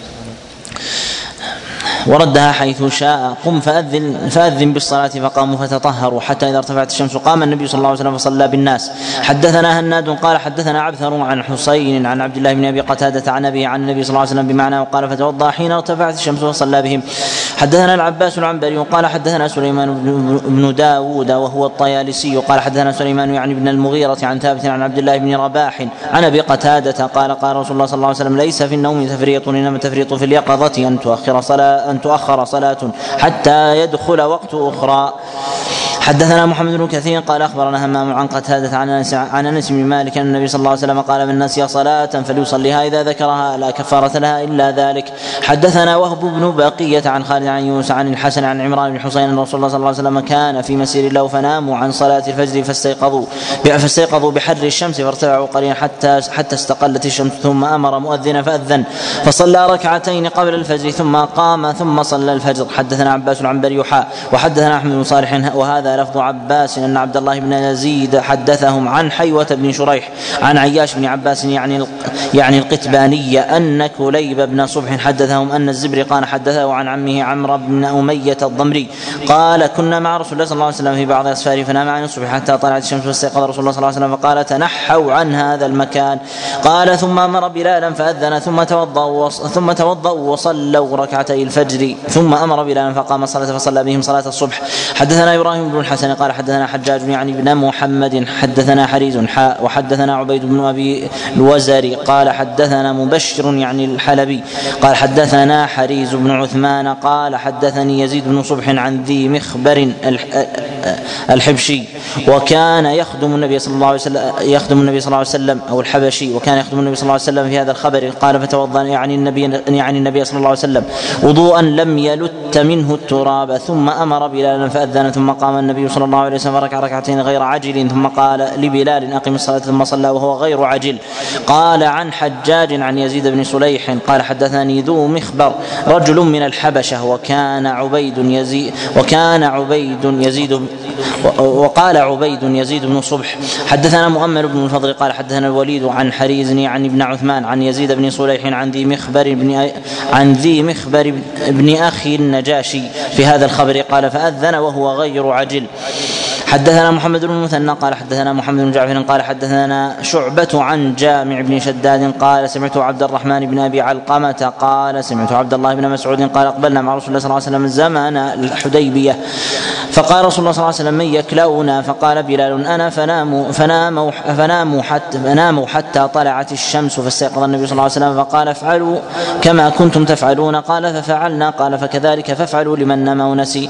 باب هذا وجوب أن يضع الإنسان احتياطا له في صلاته إذا إذا غلب على ظنه أنه لا يقوم إما منبه أو يخبر أحدا يقوم على شأنه أما أن ينام و ولا يضع احتياطا ويغلب على ظنه فإنه يأثم ولو ولو نام حتى خرج الوقت ولو نام حتى خرج الوقت بنومه فهو آثم لماذا؟ لأنه لم لم يحتط وهو يعلم أنه أنه سيستغرق بنومه حتى حتى يخرج الوقت نعم. صلى الله. باب في بناء المساجد. حدثنا محمد بن الصباح بن سفيان قال أخبرنا سفيان بن عيينة عن سفيان الثوري عن أبي فزارة عن يزيد بن الاصم عن ابن عباس قال قال رسول الله صلى الله عليه وسلم ما أمرت بتشييد المساجد. قال ابن عباس لا تزخرفنها كما زخرفت اليهود والنصارى. حدثنا محمد بن عبد الله الخزاعي قال حدثنا حماد بن سلمة عن أيوب عن أبي قلابة عن أنس وقتاده, وقتادة عن أنس النبي صلى الله عليه وسلم قال لا تقوم الساعة حتى يتباهى الناس في المساجد. حدثنا رجاء بن مرجع حدثنا أبو همام الدلال قال حدثنا سعيد بن السائب عن محمد بن عبد الله بن عياض عن عثمان بن أبي العاص أن النبي صلى الله عليه وسلم أمره أن يجعل مسجد الطائف حيث كان طواغيتهم. حدثنا محمد بن يحيى بن فارس ومجاهد بن موسى وهو أتم. قال حدثنا يعقوب بن إبراهيم. قال حدثنا أبي عن صالح. قال قال حدثنا نافع أن عبد الله بن عمر أخبره أن المسجد كان على عهد رسول الله صلى الله عليه وسلم مبنيا باللبن والجريد وعمده. قال مجاهد عمده خشب النخل فلم يزد في هذا أنه لا حرج من بناء المساجد في مواضع في المواضع التي يكون فيها السوء. وذلك مثل مواضع الأصنام أو مواضع مثلا آه، تزال دور زنا أو دور خمور أو غير ذلك ثم يبنى في موضعها مسجد أن يوضع في موضعها مسجد. هذا لا حرج لا حرج فيه. نعم. فلم يزد فيه أبو بكر شيئا وزاد فيه عمر وبناه على بنائه في عهد رسول الله صلى الله عليه وسلم باللبن والجليد وعاد عمده. قال مجاهد عمده خشبا وغيره عثمان فزاد فيه زيادة كثيرة وبنى جداره بالحجارة المنقوشة والقصة. وجعل عمده من حجارة منقوشة وسقفه بالساج أو سقفه بالساج. قال مجاهد وسقفه بالساج. قال أبو داود القصة الجص. وفي هذا جواز تغيير المباني؟ إذا كانت الحاجة ولو كان الذي بناها عظيم. والنبي عليه الصلاة والسلام بنى المسجد ومعه الصحابة. وما قال من كان من الصحابة كعمر وعثمان مما غيروا في مسجد النبي عليه الصلاة والسلام؟ هذه حجارة وضعها النبي لا نزيلها. وهذا شيء من أعمدة النخل وضعه النبي لا نغيره بل يغيرون لأن المصلحة في هذا من جهة الأصل. أنشئ المسجد ليعبد الله عز وجل فيه فيوسع ويزال. وكذلك أيضا ما قالوا هذه الحجارة مسها النبي عليه الصلاة والسلام لنحتفظ بها. لنحتفظ بها تعظيما أو غير ذلك. ولهذا نقول إن المصالح العامة أولى أولى من بقاء من بقاء الآثار من بقاء الآثار. فإذا وجد أثر في موضع أو نحو ذلك فإنه إنه يزال. والآثار في ذلك على نوعين. آثار لمعظم لمعظم في أمر الدين فهذا يحتاط في ذلك ويزال ويتلف ويخفى كما كان السلف يصنعون ذلك. وأما من كان من أمر الدنيا للأب والجد وغير ذلك من بقايا أمورهم فهذا لا يعظم ولكن ينظر إليه للعبرة ينظر إليه للعبرة فهذا أمر آخر فاحتفاظ الإنسان به مما لا حرج مما لا حرج فيه. نعم. صلى الله عليكم حدثنا محمد بن حاتم قال حدثنا عبيد الله بن موسى عن شيبان عن فراس عن عطية عن ابن عمر أن مسجد النبي صلى الله عليه وسلم كانت سواريه على عهد رسول الله صلى الله عليه وسلم من جذوع النخل. أعلاه مظلل بجريد النخل ثم إنها نخرت في خلافة أبي بكر فبناها بجذوع النخل وبجريد النخل ثم إنها نخرت في خلافة عثمان عثمان فبناها بالآجر فلم تزل ثابتة حتى الآن. حدثنا مسدد قال حدثنا عطية هو العوفي. وهو ضعيف. نعم. صلى الله عليه حدثنا مسدد قال حدثنا عبد الوارث عن ابي التياح عن انس بن مالك قال قدم رسول الله صلى الله عليه وسلم المدينة فنزل في علو المدينة في حي قالوا لهم بنو عمرو بن عوف فاقام فيهم أربع عشره ليله ثم ارسل إلى بني النجار فجاءوا متقلدين متقلدين سيوفهم فقال انس فكاني انظر إلى رسول الله صلى الله عليه وسلم على راحلته وابو بكر ردفه أو ردفه وملا وملا بني النجار حوله ثم حتى القى بفناي ابي ايوب وكان رسول الله صلى الله عليه وسلم يصلي حيث ادركته الصلاه ويصلي في مرابض الغنم وانه أمر ببناء المسجد أو أمر ببناء المسجد فأرسل إلى بني النجار وقال يا بني النجار ثامنوني بحائطكم هذا؟ فقالوا والله لا نطلب ثمنه إلا إلى الله. قال أنس وكان فيه ما أقول لكم كانت فيه قبور المشركين وكانت فيه خرب وكان فيه نخل.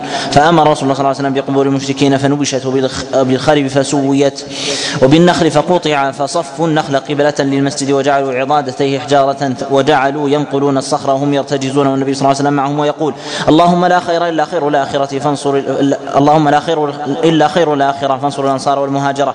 حدثنا موسى بن إسماعيل قال حدثنا حماد عن أبي التياح عن أنس بن مالك قال كان موضع المسجد حائطا لبني النجار فيه حرث ونخل وقبر المشركين فقال رسول الله صلى الله عليه وسلم ثامنوني به فقالوا لا نبغي فقطع النخل وسوى الحرث ونبش قبور المشركين وساق الحديث وقال فاغفر مكان فانصر قال موسى وحدثنا عبد الوارث بنحوه وكان عبد الوارث يقول خرب وزعم وزعم عبد الوارث أنه أفاد حمادا هذا الحديث.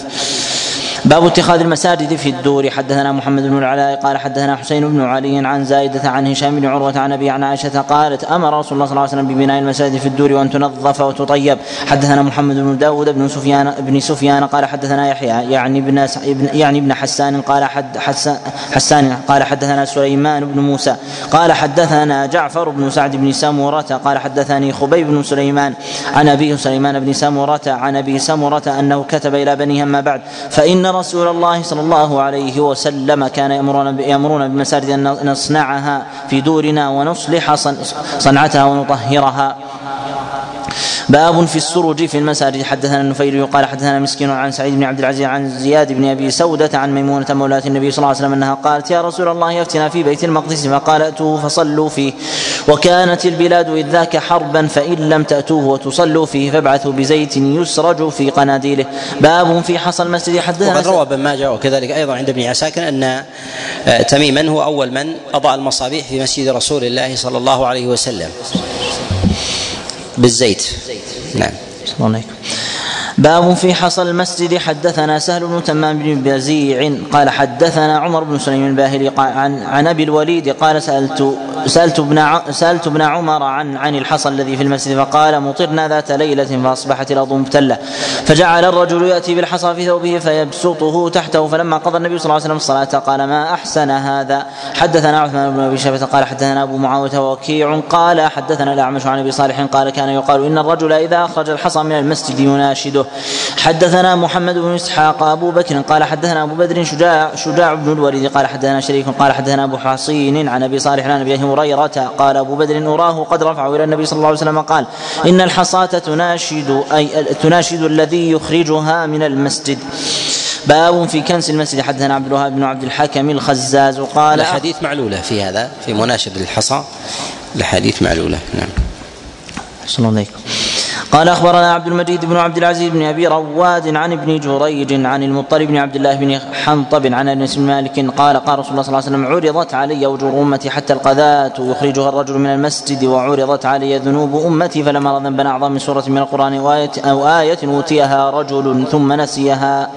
باب اعتزال النساء في المساجد عن الرجال. حدثنا عبد الله بن عمرو بن عمرو أبو معمر قال حدثنا عبد الوارث قال حدثنا أيوب عن نافع عن ابن عمر قال قال رسول الله صلى الله عليه وسلم لو لو تركنا هذا الباب للنساء. قال نافع فلم يدخل منه ابن عمر حتى مات. وقال عبد قال غير عبد الوارث قال عمر وهو أصح. حدثنا محمد بن قدامة بن أعين قال حدثنا إسماعيل عن أيوب عن نافع قال قال عمر بن الخطاب رضي الله عنه بمعناه وهو أصح. حدثنا قتيبة يعني يعني ابن سعيد قال حدثنا بكر يعني ابن مضر عن عمرو بن الحارث عن بكير عن نافع أن عمر بن الخطاب كان ينهى أن يدخل من باب النساء. وهذا كان في زمن عمر بن الخطاب عليه رضوان الله. وجاء أن النبي عليه الصلاة والسلام هو الذي جعل بابا للنساء والأصح أن أن عمر هو الذي فعل ذلك. وذلك لما كثر النساء وخشي اختلاطهن بالرجال جعل لهن بابا بابا مستقلا في هذا ونهى الرجال أن يخرجوا وأن يدخلوا وأن يدخلوا معه. نعم. صلى الله عليه وسلم. باب ما يقول الرجل عند دخول المسجد عند دخوله المسجد. حدثنا محمد بن عثمان الدمشقي قال حدثنا عبد العزيز يعني الدراوردي. عن ربيعة بن أبي عبد الرحمن عن عبد الملك بن سعيد بن سويد قال سمعت أبا حميد وابا أسيد الأنصاري يقول قال رسول الله صلى الله عليه وسلم إذا دخل أحدكم المسجد فليسلم على النبي صلى الله عليه وسلم ثم ليقل اللهم افتح لي ثم ليقل اللهم افتح لي أبواب رحمتك فإذا خرج فليقل اللهم إني أسألك من فضلك. حدثنا إسماعيل بن بشر بن منصور قال حدثنا عبد الرحمن بن السلام على النبي عليه الصلاة والسلام. عند دخول المسجد وكذلك الصلاة عليه لا يثبت في هذا شيء. وإنما وإنما يقول الدعاء. يقول الدعاء. اللهم افتح لي أبواب رحمتك. اللهم إني أسألك من فضلك عند عند خروجه. نعم. عن عبد الله بن المبارك عن حيوة بن شريح قال لقيت عقبة بن مسلم فقلت له بلغني أنك حدثت عن عبد الله بن عمرو بن العاص عن النبي صلى الله عليه وسلم أنه كان إذا دخل المسجد قال أعوذ بالله العظيم وبوجهه الكريم وسلطان القديم الشيطان الرجيم قال أقط قلت نعم. قال فإذا قال ذلك قال الشيطان حفظ مني سائر اليوم. باب الصلاة عند دخول المسجد. حدثنا قال النبي قال حدثنا مالك عن عمرو بن عبد الله بن الزبير عن عمرو بن سليمان عن أبي قتادة أن رسول الله صلى الله عليه وسلم قال إذا جاء أحدكم المسجد فليصلي سجدتين من قبل أن يجلس. حدثنا مسدد قال حدثنا عبد الواحد بن زياد قال حدثنا أبو عميس عتبة بن عبد الله عن عمرو بن عبد الله بن الزبير عن رجل عن رجل من بني زريق عن أبي قتادة عن النبي صلى الله عليه وسلم نحوه زاد. ثم ليقعد بعد إن شاء أو أو ليذهب لحاجته. باب فضل القعود في المسجد. حدثنا القعنبي عن مالك عن النبي وإنما شرع تهيئة المسجد حتى لا تتخذ المساجد مواضع للجلوس والحديث الناس وسمرهم وغير ذلك. فشرع ان الإنسان لا يدخل المسجد إلا يصلي ركعتين. ثم بعد ذلك يفعل يفعل ما يشاء من الأمر المباح. نعم. حدثنا القعنبي عن مالك عن ابي الزناد عن اعرج عن ابي هريره رسول الله صلى الله عليه وسلم قال الملائكة تصلي على أحدكم ما دام في مصلاه الذي صلى فيه ما لم يحدث أو يقوم اللهم اغفر له اللهم ارحمه. حدثنا القعنبي عن مالك عن ابي الزناد عن اعرج عن ابي هريره رسول الله صلى الله عليه وسلم قال لا يزال أحدكم في صلاة ما كانت الصلاة تحبسه لا يمنعه أن ينقلب إلى أهله إلا الصلاة. حدثنا موسى بن إسماعيل قال حدثنا أحمد عن ثابت عن أبي رافع عن أبي هريرة أن رسول الله صلى الله عليه وسلم قال لا يزال العبد في صلاة ما كان في مصلاه ينتظر الصلاة تقول الملائكة اللهم اغفر له اللهم ارحمه حتى ينصرف أو يحدث فقيل ما يحدث؟ قال يفسو أو يضرط. قال حدثنا هشام بن عمان قال حدثنا صدقة بن خالد قال حدثنا عثمان بن أبي العاتكة الأزدي عن عمير بن هان عن العنسي عن أبي هريرة قال قال رسول الله صلى الله عليه وسلم من أتى المسجد لشيء فهو حظه. باب كراهية إنشاد الضالة في المسجد. حدثنا عبيد الله بن عمر الجشمي قال حدثنا عبد الله بن يزيد قال حدثنا حيوة يعني ابن شريح قال سمعت أبا الأسود يقول أخبرني أبو عبد الله مولى شداد أنه سمع أبا هريرة يقول سمعت رسول الله صلى الله عليه وسلم يقول من سمع رجلا ينشد ضالة ضالة في المسجد فليقول لا أداها الله إليك فإن المساجد لم تبن لهذا. ويستثنى من ذلك الضالة التي تفقد في المسجد. التي تفقد في المسجد. فيستثنى من هذا لأنها لا تطلب لا تطلب في غيره. إذا فقد الإنسان مثلا مفتاح أو فقد الإنسان ساعة في المسجد يسأل جماعة المسجد أني فقدت في هذا المسجد الساعة أو غيرها فإن هي المظنة.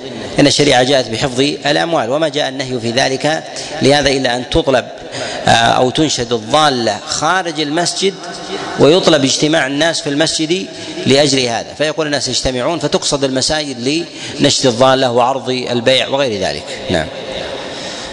باب في كراهية البزاق في المسجد. حدثنا مسلم بن إبراهيم قال حدثنا هشام وشعبة وابان عن قتادة عن أنس بن مالك أن النبي صلى الله عليه وسلم قال التفل في المسجد خطيئة وكفارة أن يواريه. حدثنا مسدد قال حدثنا أبو عوانة عن قتادة عن أنس بن مالك قال قال رسول الله صلى الله عليه وسلم إن البزاق في المسجد خطيئة وكفارتها دفنها. حدثنا أبو كامل قال حدثنا يزيد يعني ابن زريع عن سعيد عن قتادة عن أنس بن مالك قال قال رسول الله صلى الله عليه وسلم النخاعة في المسجد فذكر مثله. حدثنا القعنبي قال حدثنا أبو مودود عن عبد الرحمن الرحمن بن أبي حدرد الأسلمي. قال سمعت أبا هريرة يقول قال رسول الله صلى الله عليه وسلم من دخل في من دخل هذا المسجد فبزق فيه أو تنخم فليحفر فليدفنه فإن لم يفعل فليبزق في ثوبه ثم ليخرج به.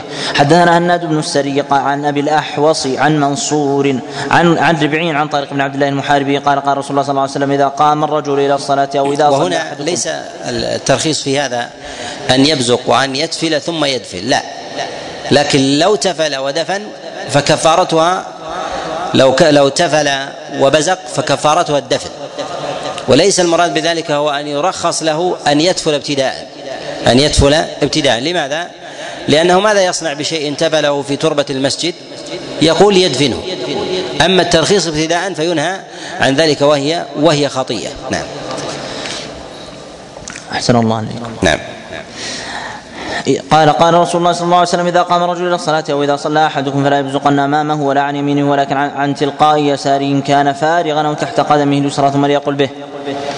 حدثنا سليمان بن داود قال حدثنا حماد قال حدثنا أيوب عن نافع عن ابن عمر قال قال بينما رسول الله صلى الله عليه وسلم يخطب يوما إذ رأى نخامة في قبلة المسجد فتغيظ على الناس ثم حكها قال وأحسبه قال فدعا بزعفران فلطخه به وقال إن الله عز وجل قبل وجه أحدكم إذا صلى فلا يبزق بين يديه حدثنا يحيى سبحان الله. وهذا من من حكمته عليه الصلاة والسلام. شدد في في في البزاق ولم يشدد في البول في حديث الأعرابي الذي الذي تقدم لأن الأعرابي جاهل والذي بزق عالم مع أن البول أشد من البزاق. نعم.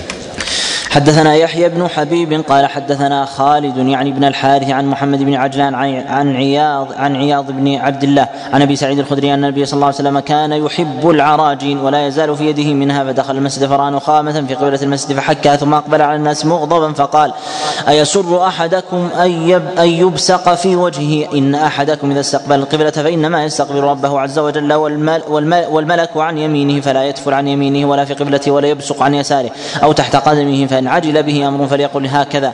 ووصف لنا ابن عجلان ذلك أن يتفل في ثوبه ثم يرد بعضه على بعض. حدثنا يحيى بن الفضل السجستاني وهشام بن عمار وسليمان بن عبد الرحمن قال وحدثنا حاتم بن إسماعيل. قال حدثنا يعقوب بن مجاهد أبو حزرة عن عبادة بن الوليد عن عن عبادة بن الوليد بن عبادة بن الصامت قال اتينا جابرا يعني بن عبد الله وهو في مسجده فقال اتانا رسول الله صلى الله عليه وسلم في مسجدنا هذا وفي يده عرجون بن طائب عرجون بن تراب فنظر فرأى في قبلة المسجد نخامة فأقبل عليها فحتها بالعرجون ثم قال أيكم يحب أن يعرض يعرض أن يعرض أن يعرض الله عنه؟ إن أحدكم إذا قام يصلي فإن الله عز وجل قبل وجهه فلا يبصقن قبل وجهه ولا عن يمينه وليبصق عن يساره تحت رجله اليسرى فإن عجلت به بادرة فليقل بثوبه هكذا. ووضعه على فيه ثم دلكه أروني عبيرا فقام فتى من الحي يشتد إلى أهله فجاء بخلوق في راحته فأخذه رسول الله صلى الله عليه وسلم فجعله على رأس العرجون ثم لطخ به على إثر النخامة.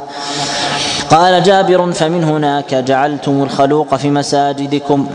حدثنا أحمد بن صالح قال حدثنا عبد الله بن وهب قال أخبرني عمرو عن بكر بن سوادة الجذامي عن صالح بن حيوان عن عن أبي سهلة السائب بن خلاد قال أحمد من أصحاب النبي صلى الله عليه وسلم أن رجلا أما قوما فبسق في القبلة ورسول الله صلى الله عليه وسلم ينظر فقال رسول الله صلى الله عليه وسلم حين فرغ لا يصلي لكم فأراد بعد ذلك أن يصلي لهم فمنعه اخبره بفضل قول رسول الله صلى الله عليه وسلم فذكر ذلك رسول الله صلى الله عليه وسلم فقال نعم وحسبت أنه قال إنك آذيت الله ورسوله حدثنا موسى بن إسماعيل قال حدثنا حماد قال أخبرنا سعيد الجريري عن أبي العلاء عن مطرف عن أبيه قال أتيت رسول الله صلى الله عليه وسلم وهو يصلي فبزق تحت قدمه اليسرى. حدثنا مسدد قال حدثنا يزيد بن زريع عن سعيد الجريري عن أبي العلاء عن أبيه بمعناه زاد ثم دلكه بنعله. حدثنا قتيبة بن سعيد قال حدثنا الفرج بن فضالة عن أبي سعد قال رأيت واثرة بن الاسقع في مسجد دمشق بوصق على البواري ثم مسح برجله فقال له لما فعلت هذا؟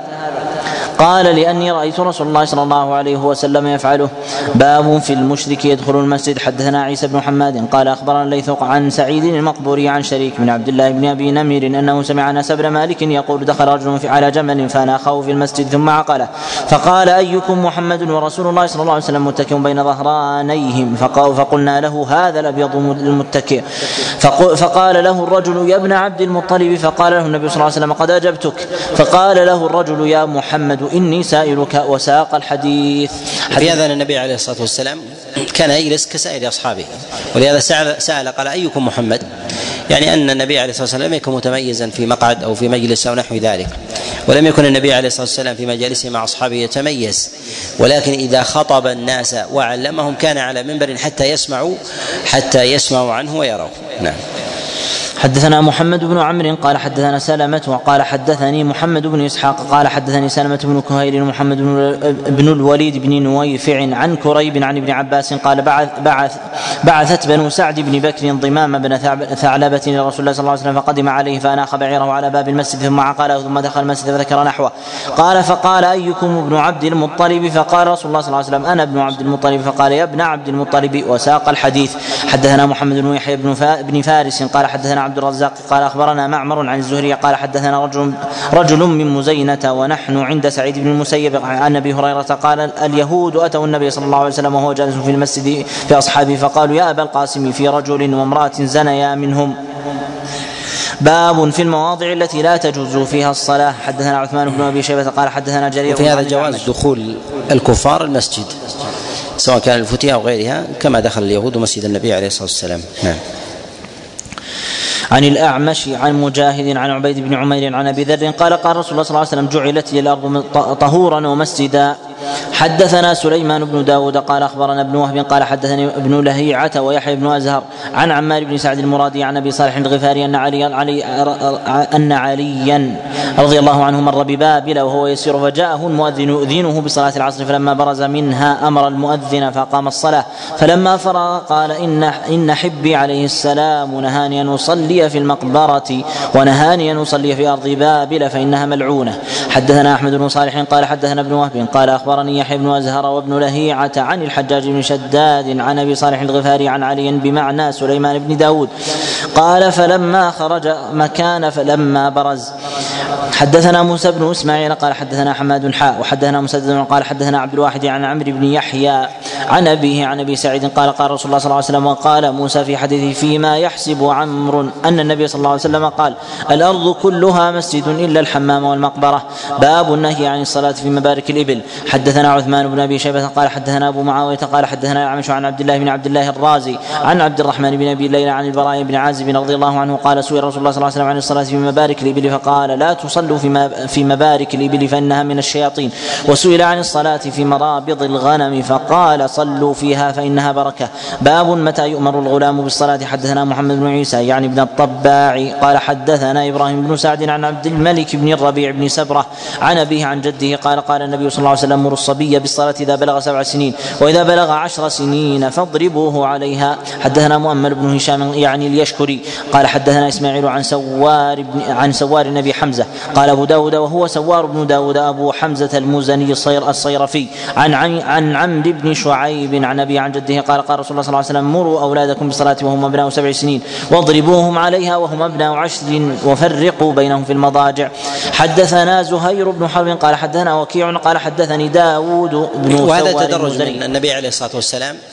وذلك لأن الصلاة فيها نوع كلفة وثقل باعتبار أنها يومية وراتبة يعود على الإنسان فجاء من الشارع البيان أنه ينبغي للإنسان ويجب على ولي الأمر أن يأمر أولاده بالصلاة وهم ابناء سبع سنين. وهذه الثلاث قبل الضرب ولا يجوز أن يضرب قبل ذلك لا يجوز أن يضرب قبل ذلك. وأرى أنه لا يجوز أن يأمر قبل ذلك أن قبل السبع. ولا يجوز أن يضرب قبل العشر.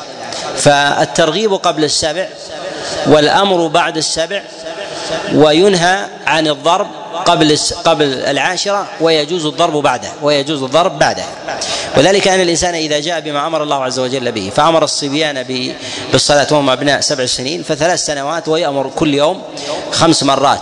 ثم في السنة خمسة في في 364 يكون في ذلك أوامر. ثم ثلاث سنوات فإنه لا يحتاج إلى ضرب بعد ذلك يتوطن ولكن يقصر بعض أولياء الأمور في أمر في الأمر في أمر أبنائهم بالصلاة فإذا وصلوا العاشرة أرادوا أن يقفزوا الأمر إلى الضرب أن يقفزوا الأمر إلى الضرب وهذا نوع من التقصير هذا نوع من التقصير ولهذا لا يمكن أو ربما يكون من المحال أن صبي يؤمر كل يوم خمس مرات ولا يفرط وليه بذلك مدة ثلاث سنوات ثم يحتاج إلى الضرب بعد بعد ذلك.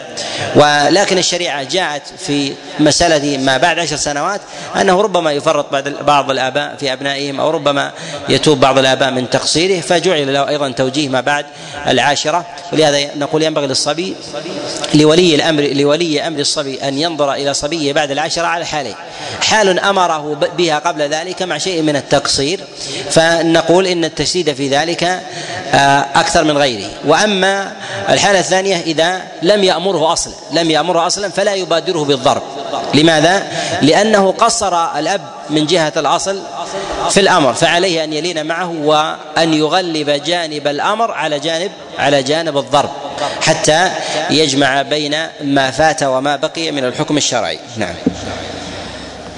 حدثنا زهير بن حرب قال حدثنا وكيع قال حدثني داود بن سوار المزني بإسناده ومعناه وزاد وإذا زوج أحدكم خادمه عبده أو أجيره فلا ينظر إلى ما دون السرة وفوق الركبة. قال أبو داود وهم وكيع في اسمه وروى عنه أبو داود الطيالسي وهذا الحديث. فقال حدثنا أبو حمزة سوار سوار الصيرفي. قال حدثنا سليمان بن داود المهري. قال حدثنا ابن وهب. قال أخبرني هشام بن سعد. قال حدثني معاذ بن عبد الله بن خبيب الجهني. قال دخلنا عليه فقال لامرأة متى متى يصلي الصبي. فقالت كان رجل منا يذكر عن رسول الله صلى الله عليه وسلم أنه سئل عن ذلك فقال إذا عرف يمينه من شماله فمروه بالصلاة. باب بدء الأذان. حدثنا عباد بن موسى الختلي وزياد بن أيوب وحديث عباد أتم. قال حدثنا هشيم عن أبي بشر قال زياد أخبرنا أبو بشر عن أبي عمير بن أنس عن عن عمومة له من الأنصار قال اهتم النبي صلى الله عليه وسلم للصلاة كيف كيف يجمع الناس لها؟ فقيل له فقيل له انصب راية عند حضور الصلاة فاذا راوها آذن بعضهم بعضا فلم يعجبه ذلك. قال فذكر له فذكر له القنع يعني يعني الشبور. وقال زياد وقال زياد شبور اليهود فلم يعجبه ذلك. وقال هو من أمر اليهود. قال فذكر له الناقوس فقال هو من أمر النصارى. فانصرف عبد الله عبد الله فانصرف عبد الله بن زيد وهو مهتم لهم. رسول الله صلى الله عليه وسلم فأري الأذان في منامه. قال فغدا على رسول الله صلى الله عليه وسلم فأخبره. فقال يا رسول الله إني لبين نائم ويقظان إذ إذ أتاني آت فأراني الأذان. قال وكان عمر بن الخطاب رضي الله عنه قد رآه قبل ذلك فكتمه عشرين يوما قال ثم أخبر النبي صلى الله عليه وسلم فقال له ما منعك أن تخبرني؟ قال سبقني عبد الله بن زيد فاستحييت فقال رسول الله صلى الله عليه وسلم يا بلال قم فانظر ما يأمرك به عبد الله بن زيد فافعله. فأذن بلال قال أبو بشر فأخبرني. أبو عمير أن الأنصار تزعم أن عبد الله بن زيد لولا أنه كان يومئذ مريضا لجعله رسول الله صلى الله عليه وسلم مؤذنا. باب كيف الأذان؟ حدثنا محمد بن منصور الطوسي قال حدثنا يعقوب قال حدثني قال حدثنا أبي عن محمد بن عن محمد بن إسحاق قال حدثني محمد بن إبراهيم بن, بن الحارث التيمي. عن محمد بن عبد الله بن زيد بن عبد ربه قال حدثني أبي عبد الله بن زيد قال لما أمر رسول الله صلى الله عليه وسلم بالناقوس يعمل ليضرب به ليضرب به للناس لجمع الصلاة طاف بي وأنا نائم رجل يحمل يحمل ناقوسا في يده فقلت يا عبد الله أتبيع الناقوس؟ قال وما تصنع به؟ فقلت ندعو به إلى الصلاة. قال أفلا أدلك على ما هو خير من ذلك؟ فقلت بلى. قال فقال تقول الله أكبر الله أكبر الله أكبر الله أكبر وأشهد أن لا إله إلا الله وأشهد أن لا إله إلا الله وأشهد أن محمدا رسول الله. يشهد أن محمدا رسول الله. حي على الصلاة حي على الصلاة حي على الفلاح حي على الفلاح. الله أكبر الله أكبر لا إله إلا الله. قال ثم استأخر عني غير بعيد ثم قال ثم تقول إذا قمت الصلاة. الله أكبر الله أكبر واشهد أن لا إله إلا الله. أشهد أن محمدا رسول الله. حي على الصلاة حي على الفلاح. قد قامت الصلاة قد قامت الصلاة قد قامت الصلاة. الله أكبر الله أكبر لا إله إلا الله. فلما أصبحت أتيت رسول الله صلى الله عليه وسلم أخبرته بما فقال إنها لرؤيا حق إن شاء الله. فقم مع بلال فألق عليه ما رأيت فليؤذن به فإنه أندى صوتا منك. فقمت مع بلال فجعلت ألقيه عليه ويؤذن به. قال فسمع ذلك عمر بن الخطاب وهو في بيته فخرج يجر رداءه يقول والذي بعثك بالحق يا رسول الله لقد رأيت مثل ما أري. فقال رسول الله صلى الله عليه وسلم فلله الحمد. قال أبو داود هكذا رواية الزهري عن سعيد بن المسيب عن عبد الله بن زيد. وقال النبي عليه الصلاة والسلام لما سمع عمر يقول لقد رأيت مثل ما رأى فقال فلله الحمد. دليل على أن الرؤى إذا تواطأت انها أقوى إذا رأى الإنسان وراى غيره نفس الرؤيا أن هذا قرينة على على صدق الرؤيا الأولى. نعم. السلام عليكم. وقال في ابن إسحاق عن الزهري الله أكبر الله أكبر الله أكبر الله أكبر. قال معمر ويونس عن الزهري في الله أكبر الله أكبر لم يثني. حدثنا مسدد قال حدثنا الحارث بن عبيد عن محمد بن عبد الملك بن أبي محذورة عن أبي عن جده قال قلت يا رسول الله علمني سنة الأذان. قال فمسح مقدم رأسه. قال تقول الله أكبر الله أكبر الله أكبر الله أكبر ترفع بها صوتك. ثم تقول أشهد أن لا إله إلا الله وأشهد أن لا إله إلا الله أشهد أن محمد رسول الله أشهد أن محمد رسول الله أشهد أن محمد رسول الله. تخفض بها صوتك ثم ترفع صوتك بالشهادة أشهد أن لا إله إلا الله أشهد أن لا إله إلا الله أشهد أن محمد رسول الله. الله يشهد أن محمدا رسول الله. حي على الصلاة حي على الصلاة حي على الفلاح حي على الفلاح. فإن كان صلاة الصبح قلت الصلاة خير من النوم. الصلاة خير من النوم. الله أكبر الله أكبر لا إله إلا الله. حدثنا الحسن بن علي قال حدثنا أبو عاصم عبد الرزاق عن ابن جريج قال أخبرني عثمان بن السائب أخبرني ابن أخبرني أبي قال أخبرني أبي وأم عبد الملك بن أبي محذورة عن أبي محذورة عن النبي صلى الله عليه وسلم نحو نحو هذا الخبر. وفيه الصلاة خير من النوم في الأولى من الصبح. قال أبو داود وحديث مسدد وحديث مسدد أبين قال فيه قال وعلمني الإقامة مرتين مرتين. الله أكبر الله أكبر. وأشهد أن لا إله إلا الله أشهد أن لا إله إلا الله أشهد أن محمد رسول الله أشهد أن محمد رسول الله. حي على الصلاة حي على الصلاة حي على الفلاح حي على الفلاح. الله أكبر الله أكبر. لا إله إلا الله. وقال عبد الرزاق وإذا قمت فقلها مرتين قد قامت الصلاة قد قامت الصلاة أسمعت. قال فكان أبو محذورة لا يجز ناصيته ولا يفرقها لأن النبي صلى الله عليه وسلم مسح عليها. حدثنا الحسن بن علي قال حدثنا عفان وسعيد بن عامر وحجاج المعنى واحد. قال وحدثنا همام قال حدثنا عامر الأحول. قال حدثني مكحول أن ابن محيريز حدثه أن أبا محذورة حدثه أن رسول الله صلى الله عليه وسلم علمه الأذان تسع عشرة كلمة والإقامة سبع عشرة كلمة الأذان. الله أكبر الله أكبر الله أكبر الله أكبر. وأشهد أن لا إله إلا الله وأشهد أن لا إله إلا الله وأشهد أن محمدا رسول الله أشهد أن محمدا رسول الله. أشهد أن لا إله إلا الله وأشهد أن لا إله إلا الله وأشهد أن محمدا رسول الله أشهد أن محمدا رسول الله. حي على الصلاة حي على الصلاة حي على الفلاح حي على الفلاح. الله أكبر الله أكبر. لا إله إلا الله. والإقامة. الله أكبر الله أكبر الله أكبر الله أكبر. أشهد أن لا إله إلا الله وأشهد أن لا إله إلا الله وأشهد أن محمدا رسول الله أشهد أن محمدا رسول الله. حي على الصلاة حي على الصلاة حي على الفلاح حي على الفلاح. قد قامت الصلاة قد قامت الصلاة. الله أكبر الله أكبر. لا إله إلا الله. كذا في كتابه في حديث ابي محذورة. حدثنا ابن بشار قال حدثنا أبو عاصم قال حدثنا ابن جريج قال أخبرني ابن عبد الملك بن ابن أبي محذورة يعني عبد العزيز عن ابن محيريز عن أبي محذورة قال ألقى علي رسول الله صلى الله عليه وسلم تاذين وهو هو بنفسه فقال قل الله أكبر الله أكبر الله أكبر الله أكبر وأشهد أن لا إله إلا الله وأشهد أن لا إله إلا الله أشهد أن محمدا رسول الله أشهد أن محمدا رسول الله قال ثم ارجع فمد من صوتك أشهد أن لا إله إلا الله أشهد أن لا إله إلا الله وأشهد أن محمدا رسول الله أشهد أن محمدا رسول الله. حي على الصلاة حي على الصلاة حي على الفلاح حي على الفلاح. الله أكبر الله أكبر. لا إله إلا الله. حدثنا النفيلي قال حدثنا إبراهيم بن إسماعيل بن عبد الملك بن أبي محذورة قال سمعت جدي عبد الملك بن أبي محذورة يذكر أنه سمع أبا محذورة يقول ألقى علي النبي صلى الله عليه وسلم الأذان حرفا حرفا. الله أكبر الله أكبر. وأشهد أن لا إله إلا الله. أشهد أن لا إله إلا الله. أشهد أن محمدا رسول الله. أشهد أن محمدا رسول الله. أشهد أن لا إله إلا الله. وأشهد أن لا إله إلا الله. أشهد أن محمدا رسول الله أشهد أن محمدا رسول الله. حي على الصلاة حي على الصلاة حي على الفلاح حي على الفلاح. وكان يقول في الفجر الصلاة خير من النوم. حدثنا محمد بن داود الإسكندراني قال حدثنا زياد يعني بن يونس عن نافع عن نافع بن عمر يعني الجمحي.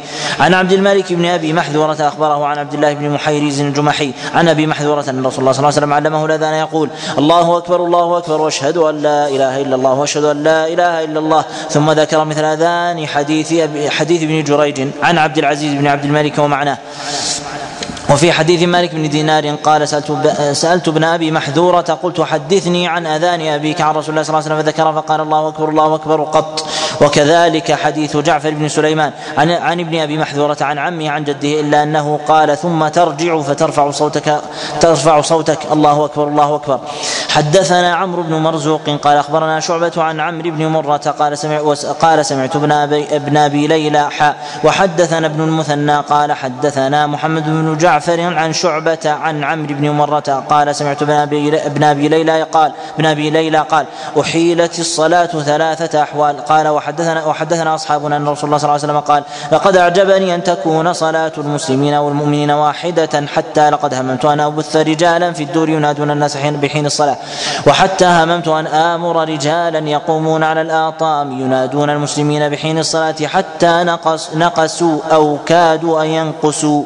قال فجاء رجل من الأنصار فقال يا رسول الله إني لما رجعت لما رأيت من اهتمامك رأيت رجلا كأن عليه ثوبين أخضرين فقام على المسجد فأذن ثم قعد قعدة ثم قال فقال مثلها إلا أنه يقول قد قامت الصلاة ولولا أن يقول قال ابن مثنى أن تقول لقلت إني, إني كنت يقظانا غير نائم. فقال رسول الله صلى الله عليه وسلم وقال ابن المثنى لقد لقد أراك الله خيرا ولم يقل عمرو لقد فمر بلالا فليؤذن. قال فقال عمر أما إني قد رأيت مثل الذي رأى ولكن لما سبقت استحييت. قال وحدثنا أصحابنا قال كان الرجل إذا جاء يسأل فيخبر بما سبق من صلاته. وأنهم قاموا مع رسول الله صلى الله عليه وسلم من بين من بين قائم وراكع وقاعد ومصل مع رسول الله صلى الله عليه وسلم.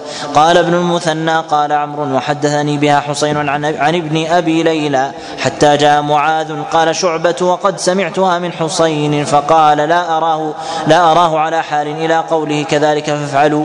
ثم رجعت إلى حديث عمرو بن مرزوق قال فجاء معاذ فأشاروا إليه قال شعبة هذه سمعتها من حسين. قال فقال معاذ لا أراه على حال إلا كنت حرمت عليها. قال فقال إن معاذا قد سن لكم سنة. كذلك فافعلوا. قال وحدثنا أصحابنا أن رسول الله صلى الله عليه وسلم لما قدم المدينة أمرهم بصيام ثلاثة أيام ثم أنزل رمضان. وكانوا قوما لم يتعودوا الصيام وكان الصيام عليهم شديدا فكان من لم يصم طعم مسكينا فنزلت هذه الآية فمن شهد منكم الشهر فليصم. فكانت الرخصة للمريض والمسافر فأمروا بالصيام. قال وحدثنا أصحابنا. قال وكان الرجل إذا أفطر فنام قبل أن يأكل لم يأكل حتى يصبح. قال فجاء عمر فأراد امرأته فقالت إني قد نمت فظن أنها تعتل فأتاها فجاء رجل من من الأنصار فأراد الطعام فقالوا حتى نسخن لك شيئا. فنام فلما أصبحوا نزلت عليه هذه الآية أحل لكم ليلة الصيام الرفث إلى نسائكم. حدثنا ابن المثنى عن ابن عن, عن أبي داود حاء وحدثنا نصر بن المهاجر قال حدثنا يزيد بن هارون عن المسعودي عن عمرو بن مرة عن ابن أبي ليلى عن معاذ بن جبل قال احيلت الصلاة ثلاث أحوال وأحيل الصيام ثلاث أحوال. وساق نصر الحديث بطوله واقتص ابن المثنى منه قصة صلاتهم نحو بيت المقدس قط. قال والحال الثالث أن رسول الله صلى الله عليه وسلم قدم المدينة فصلى يعني نحو بيت المقدس ثلاثة عشر شهرا. فأنزل الله تعالى هذه الآية قد نرى تقلب وجهك في السماء فلنولينك قبلة ترضاها فول وجهك شطر المسجد الحرام وحيث ما كنتم فولوا وجوهكم شطرة. فوجهه الله عز وجل إلى الكعبة وتم حديثه.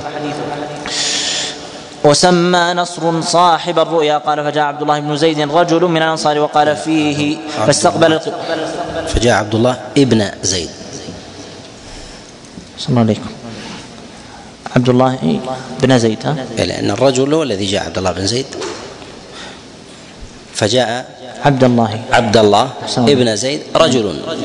نعم وسمى نصر صاحب الرؤيا قال فجاء عبد الله بن زيد رجل من الأنصار وقال فيه فاستقبل القبلة فاستقبل القبلة. قال الله أكبر الله أكبر واشهد أن لا إله إلا الله وأشهد أن لا إله إلا الله أشهد أن محمدا رسول الله أشهد أن محمدا رسول الله. حي على الصلاة حي على الصلاة مرة حي على الفلاح حي على الفلاح مرتين. الله أكبر الله أكبر لا إله إلا الله. ثم أم ثم أمهله نية ثم قام فقال مثلها. إلا أنه قال زاد بعدما قال حي على الفلاح قد قام. قامت الصلاة وقد قامت الصلاة.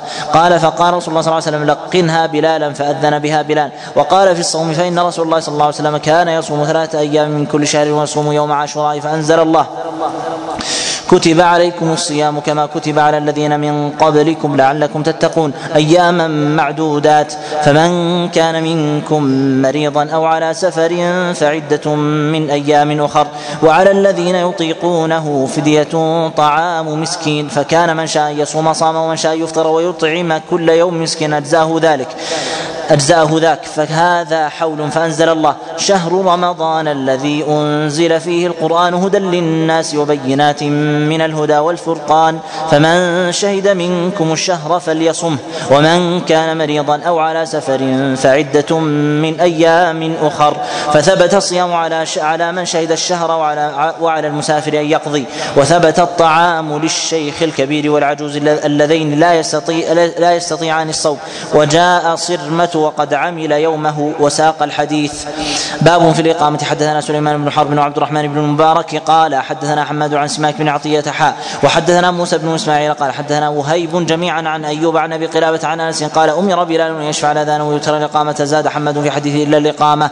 حدثنا حميد بن مسعدة قال قال حدثنا إسماعيل عن خالد الحذاء عن أبي قلابة عن أنس مثل حديث وهيب قال إسماعيل فحدثت به فحدثت به أيوب فقال إلا الإقامة.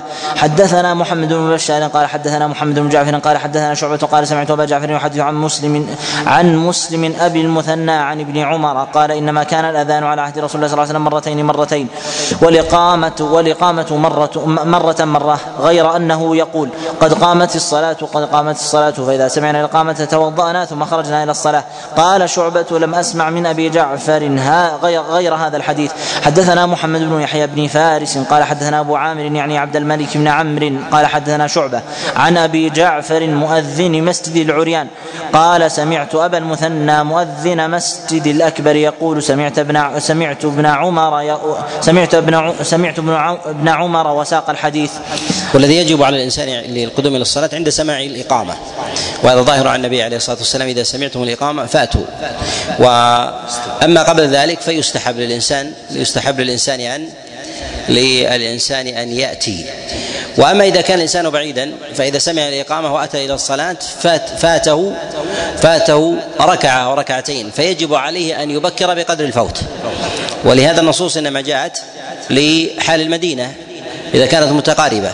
ولا يخاطب بهذا من كان بعيدا كحال زماننا. ان يسمع مثلا بالأجهزة الصوتية فنقول لا يجب على الإنسان أن يأتي إلا إذا سمع الإقامة. فإذا سمع الإقامة وجاء وجد الناس قد خرجوا. لا يتوجه الخطاب هذا وليس هذا مقاصد الشريعة أصلا. فنقول إن النبي عليه الصلاة والسلام إنما أمر أصحابه أن يأتوا عند سماع الإقامة وهم قريبون من مسجد النبي عليه الصلاة والسلام ومحيطون به. ثم أيضا الصوت لا يسمعه إلا من إذا قدم أدرك. من إذا قدم أدرك بخلاف حال الناس الآن في الأجهزة الصوتية ولهذا نقول إن الواجب على الإنسان أن يدرك الركعة أن يدرك الركعة. هذا هذا هو الواجب عليه. وفضل الإنسان في التبكير للصلاة بقدر قدومه قبل ذلك بحسب قدومه قبل ذلك. والناس يتباينون في هذا. نعم. أحسن الله إليكم.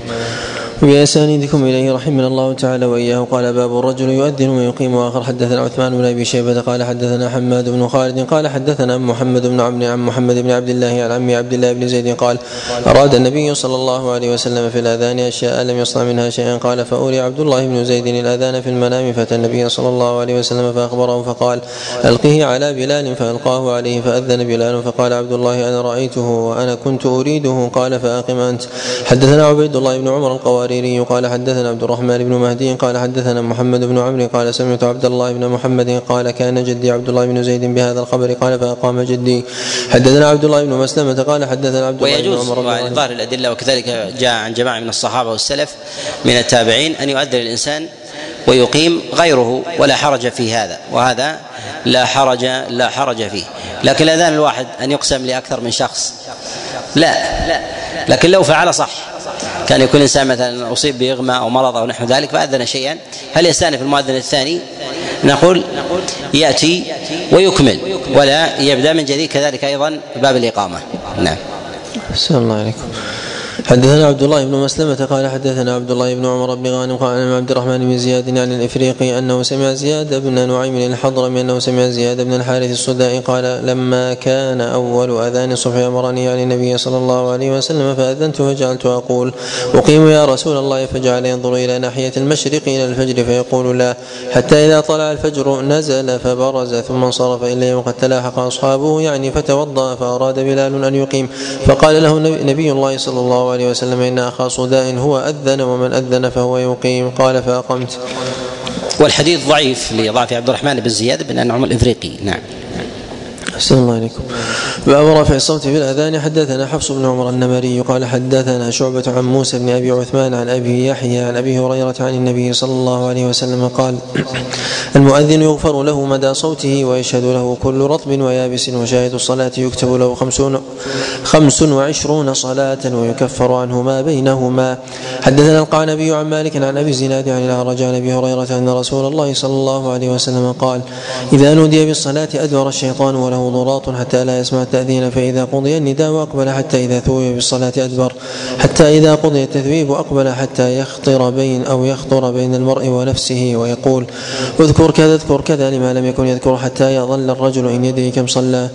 باب ما يجب على المؤذن من تعاهد الوقت حتى والأذان يستحب للإنسان ولو كان منفردا. كان يكون الإنسان في فلاة فيؤذن ولو لم يصلي معه أحد. كذلك أيضا فإنه يقيم. وقد جاء في حديث سلمان الفارسي مرفوعا موقوفا آه، قال من أذن في فلاة أو أذن وحده ثم أقام إلا صلى خلفه من خلق الله ما لا يرى طرفاه وهذا فيه إشارة إلى أنه يخاطب أيضا في العبادة من خلق الله ما لا نعلم. ما لا نعلم. قد يكون من الجن وقد يكون وقد يكون من غيرهم. نعم. باب ما يجب على المؤذن من تعاهد الوقت. حدثنا أحمد بن محمد بن حبان قال حدثنا محمد بن فضيل قال حدثنا الأعمش عن رجل عن أبي صالح عن أبي هريرة قال قال رسول الله صلى الله عليه وسلم الإمام ضامن والمؤذن مؤتمن. اللهم أرشد الأئمة واغفر للمؤذنين. حدثنا الحسن بن علي قال حدثنا ابن نمير عن الأعمش قال نبئت عن أبي صالح قال ولا أراني إلا قد سمعته منه عن أبي هريرة قال قال رسول الله صلى الله عليه وسلم مثله. باب الأذان فوق المنارة. حدثنا أحمد بن محمد بن أيوب قال حدثنا حدثنا إبراهيم بن سعد عن محمد بن إسحاق عن محمد بن جعفر بن الزبير عن عمرة بن الزبير عن امرأة من بني النجار قالت كان بيتي من أطول بيت حول المسجد فكان بلال يؤذن عليه الفجر فيأتي بسحر فيجلس على البيت فينظر إلى الفجر فإذا رآه تمطى ثم قال اللهم إني أحمدك وأستعينك على قريش أن يقيموا دينك قال ثم يؤذن قالت والله ما علمته كان تركها ليلة واحدة. هذه الكلمات وفي هذا جملة من المسائل منها أن الأذان يكون على شرف عال وإذا كان ما يغني عن ذلك وهو المراد من ذلك هو إبلاغ الصوت كان يؤذن الإنسان في الأجهزة الحديثة فهذا يجزئ يجزئ عنه. وفي هذا الدعاء قبيل الأذان وفي هذا الدعاء قبيل قبيل الأذان أن يدعو الإنسان آه، قبيل قبيل أذانه. أما بالنسبة للإقامة فهل تكون آه، على السطوح أو تكون في مكان مرتفع؟ آه، إذا لم يكن ثمة أجهزة فنقول هذا هو الأصل. وربما يعضد هذا ما جاء النبي عليه الصلاة والسلام في قول في قول النبي قول بلال للنبي عليه الصلاة والسلام يا رسول الله لا تسبقني بآمين لأنه كان يؤذن على السطح ثم ينزل يؤذن على السطح ثم ثم ينزل وربما كبر النبي عليه الصلاة والسلام قبل دخوله في الصف نعم. الله عليكم. باب المؤذن يستدير في أذانه. حدثنا موسى بن إسماعيل قال حدثنا قيس علي بن الربيحة وحدثنا محمد بن سليمان الأنباري قال حدثنا مكي عن سفيان جميعا عن عمرو بن أبي جحيفة عن أبيه قال أتيت النبي صلى الله عليه وسلم بمكة وهو في قبة حمراء من أدم فخرج بلال فأذن فكنت أتتبع فاه فمه ها هنا وها هنا. قال ثم خرج رسول الله صلى الله عليه وسلم عليه حلة حمراء ورود يمانية. قطري قال موسى قال رأيت بلالا خرج إلى الابطح فأذن فلم فلما بلغ حي على الصلاة حي على الفلاح لوى عنقه يمينا وشمالا ولم يستدر ثم دخل فأخرج العنزة وساق حديثه. باب في الدعاء بين الأذان والإقامة. حدثنا محمد بن كثير قال أخبرنا سفيان عن زيد العمي عن أبي إياس عن أنس بن مالك قال قال رسول الله صلى الله عليه وسلم لا يرد الدعاء بين الأذان والإقامة.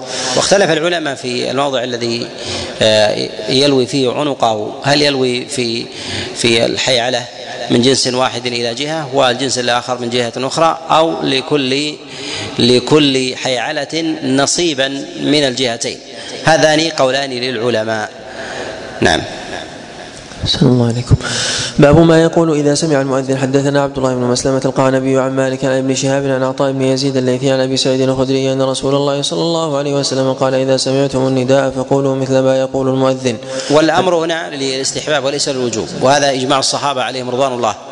ويصرف الأمر من إلى الاستحباب. جعل عثمان بن عفان عليه رضوان الله أنه كان على المنبر في صلاة الجمعة. فأخذ المؤذن يؤذن وهو يستخبر الناس عن أحوالهم. عن أحوالهم وهذا دليل على أنه لم يكن يردد وإنما انشغل بما يرى أنه من صالح من صالح الناس فيسألهم عن الأسواق وأسعارهم وبيعهم وشرائهم. نعم. أحسن الله إليك. وهذا محل إجماع يعني أنه فعل ذلك والناس يرون. والناس يرون وهو يسأل العلية في الصف الأول والذي يليهم الكبار من الصحابة ومن بعدهم. نعم.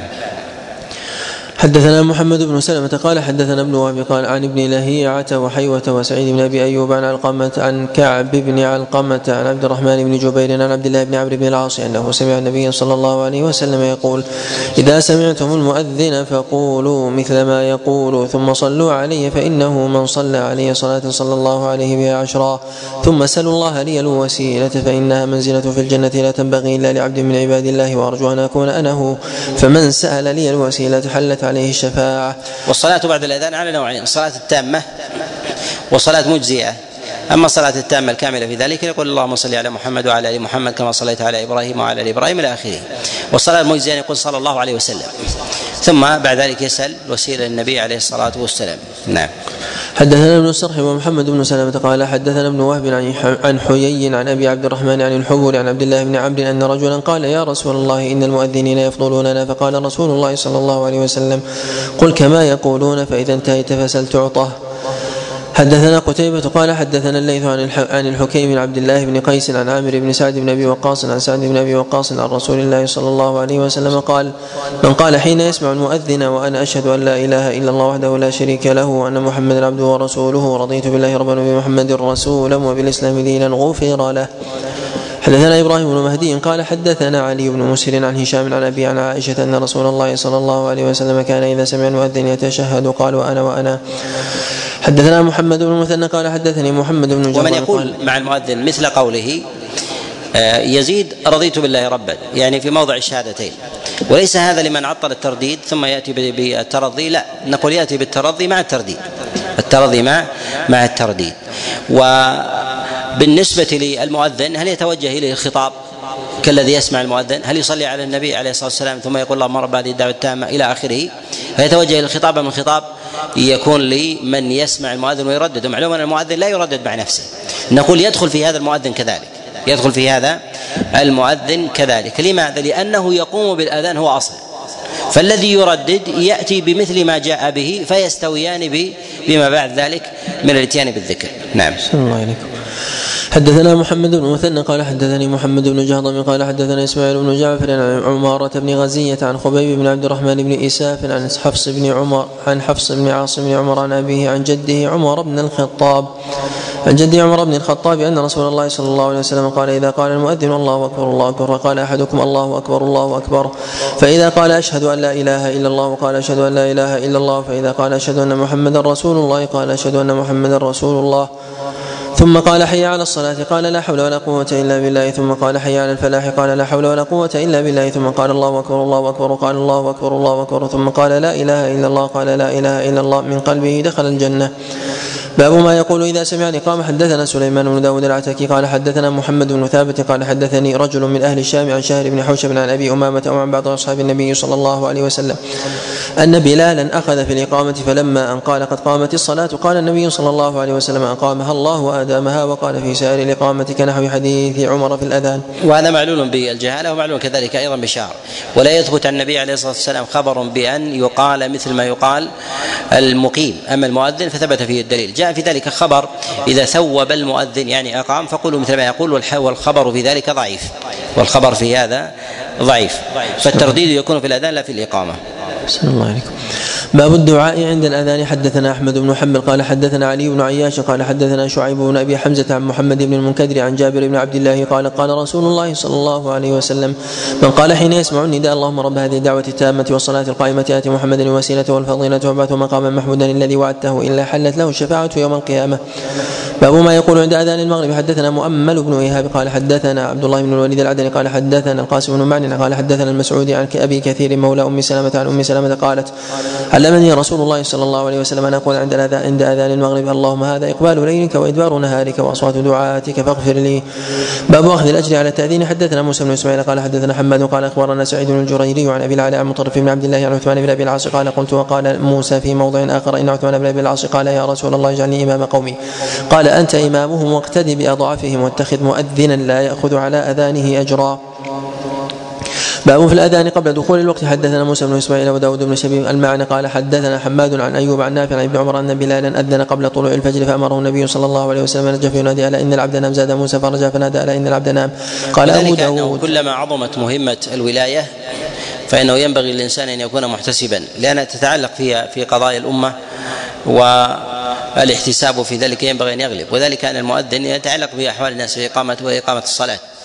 فإذا ارتبط وتعلق قلبه بالأجر فإنه ربما فرط في حال فواته في حال فواته فتتعطل مصالح الأمة. فينبغي أن يغلب المحتسب في هذا الجانب لأنه لأنه أقوى وأوفر أيضا وأضبط لحال لحال الأمة. وكلما عظمت الولاية فإن التطوع في ذلك في ذلك أولى. فإذا وقع الشح في الولايات العليا في الأمة فإنه يكون في ذلك الضلال. ولهذا الأمر في هذا معلوم أنه إذا وجدت في الولاية المادة ظلت ظلت الأمة. وإذا وجد فيها الاحتساب والصدق والتجرد فإن في ذلك يكون يكون في ذلك العدل والإنصاف. وأما فيما يقل من أمور الناس من الأعمال والولايات الصغيرة وغير ذلك فالأمر فيها فالأمر فيها أهون لتعلقها بالأفراد أو ربما أيضا بجماعات قليلة. نعم. أحسن الله عليكم قال أبو داود هذا الحديث لم يرويه عن أيوب إلا حماد بن سلمة. حدثنا أيوب بن منصور. حدثنا أيوب بن منصور قال حدثنا شعيب بن حرب عن عبد العزيز بن أبي رواد عن قال أخبرنا نافع ان عن مؤذن لعمر يقال له مسروح أذن قبل الصبح فأمره عمر فذكر نحوه. قال أبو داود قد روى حماد بن زيد عن عبيد الله بن عمر عن نافع أو غيره أن مؤذنا لعمر يقال له مسروح أو غيره. قال أبو داود رواه الدروردي عن عبيد الله بن عمر عن نافع عن ابن عمر قال كان لعمر مؤذن يقال له مسعود وذكر نحوه. وهذا أصح من ذاك. حدثنا زهير بن حرب قال حدثنا وكيع قال حدثنا جعفر بن مرقان. أشد شداد مولى عياض بن عامر عن بلال أن رسول الله صلى الله عليه وسلم قال له لا تؤذن حتى يستبين لك الفجر هكذا ومد يديه عرضا قال أبو داود شداد مولى عياض لم يدرك بلالا. باب أذان الأعمى. حدثنا محمد بن ذلك كان المؤذن إذا أخطأ يبين للناس في موضعه الذي أخطأ فيه فينادي في الناس أنه أن الوقت ما زال باقيا أو أو نحو هذه العبارة بحيث يفهم الناس أن الأذان جاء في غير في غير موضعه. نعم. باب أذان الأعمى. حدثنا محمد بن سلمة قال حدثنا ابن وهب عن يحيى بن عبد الله بن سالم بن عبد الله بن عمر وسعيد بن عبد الرحمن عن هشام بن عروة عن ابي عن عائشة أن ابن أم مكتوم كان مؤذنا لرسول الله صلى الله عليه وسلم وهو أعمى. باب الخروج من المسجد بعد الأذان. حدثنا محمد بن كثير قال أخبرنا سفيان عن إبراهيم بن مهاجر عن أبي الشعثاء قال كنا مع أبي هريرة في المسجد فخرج رجل حين أذن المؤذن للعصر. فقال أبو هريرة أما هذا فقد عصى ابا القاسم صلى الله عليه وسلم. باب في المؤذن ينتظر الإمام. حدثنا عثمان بن أبي شيبة قال حدثنا شبابه عن إسرائيل عن سماك عن جابر بن سمورة قال كان بلال يؤذن ثم يمهل فإذا رأى النبي صلى الله عليه وسلم قد خرج أقام الصلاة. باب في التثويب. حدثنا محمد بن كثير قال أخبرنا سفيان قال حدثنا أبو يحيى القتات. عن مجاهد قال كنت مع ابن عمر فثوب فثوب رجل في الظهر أو العصر. قال اخرج اخرج بنا فإن هذه بدعة. باب في الصلاة تقام ولم يأتي الإمام ينتظرونه. قعودا. حدثنا مسلم بن إبراهيم وموسى بن إسماعيل قال حدثنا أبا يحيى عن عبد الله بن أبي قتادة عن أبيه عن النبي صلى الله عليه وسلم قال إذا أقيمت الصلاة فلا تقوموا حتى تروني. قال أبو داود هكذا روى. وهكذا رواه أيوب وحجاج الصواف عن يحيى وهشام بن السوائي قال كتب إلي يحيى. ورواه معاوية بن سلام وعلي بن مبارك عن يحيى وقال فيه حتى تروني وعليكم السكينة. حدثنا إبراهيم بن موسى قال أخبرنا عيسى عن معمر عن يحيى بإسناده مثله قال حتى تروني قد خرجت. قال أبو داود لم يذكر قد خرجت إلا معمر ورواه ابن عيينة عن معمر لم يقل فيه قد خرجت. حدثنا محمود بن خالد قال حدثنا الوليد قال قال أبو عمرو وحدثنا داود بن رشيد قال حدثنا الوليد وهذا لفظه عن الأوزاعي عن الزهري عن أبي سلمة عن أبي هريرة أن الصلاة كانت تقام لرسول الله صلى الله عليه وسلم فيأخذ الناس مقامهم قبل أن يأخذ النبي صلى الله عليه وسلم. حدثنا حسين بن معاذ قال حدثنا عبد الأعلى عن حميد قال سألت ثابتا البناني عن الرجل يتكلم بعدما تقام الصلاة فحدثني عن أنس قال أقيمت الصلاة فعرض لرسول الله صلى الله عليه وسلم رجل فحبسه بعدما أقيمت الصلاة. حدثنا أحمد بن علي السدوسي قال حدثنا عون بن كهمس عن أبيه عن, أبيه كهمس قال قمنا إلى الصلاة بمنى والإمام لم يخرج فقعد بعضنا فقال لي شيخ من أهل الكوفة ما يقعدك؟ قلت ابن بريدة قال هذا السمود. قال فقال الشيخ حدثني عبد الرحمن بن عوسجة عن البراء بن عازب. قال كنا نقوم في الصفوف على عهد رسول الله صلى الله عليه وسلم طويلا قبل أن يكبر. قال وقال إن الله وملائكته يصلون على الذين يلون الصفوف الأول وما من خطوة أحب إلى الله من خطوة يمشيها يصل بها صفا. حدثنا مسدد قال حدثنا عبد الوارث عن عبد العزيز بن صهيب عن أنس قال أقيمت الصلاة ورسول الله صلى الله عليه وسلم نجي في جانب المسجد فقام إلى الصلاة حتى فما قام إلى الصلاة حتى نام القوم. حدثنا عبد الله بن إسحاق الجوهري قال حدثنا أبو عاصم عن ابن جريج عن موسى بن عقبة عن سالم أبي النضر قال كان رسول الله صلى الله عليه وسلم حين تقام الصلاة في المسجد إذا رأهم قليلا جلس لم يصلي وإذا رأهم جماعة صلى. حدثنا عبد الله بن إسحاق قال أخبرنا أبو عاصم عن ابن جريج عن موسى بن عقبة عن نافع بن جبير عن أبي مسعود الزرقي عن علي بن أبي طالب طالب مثل ذلك.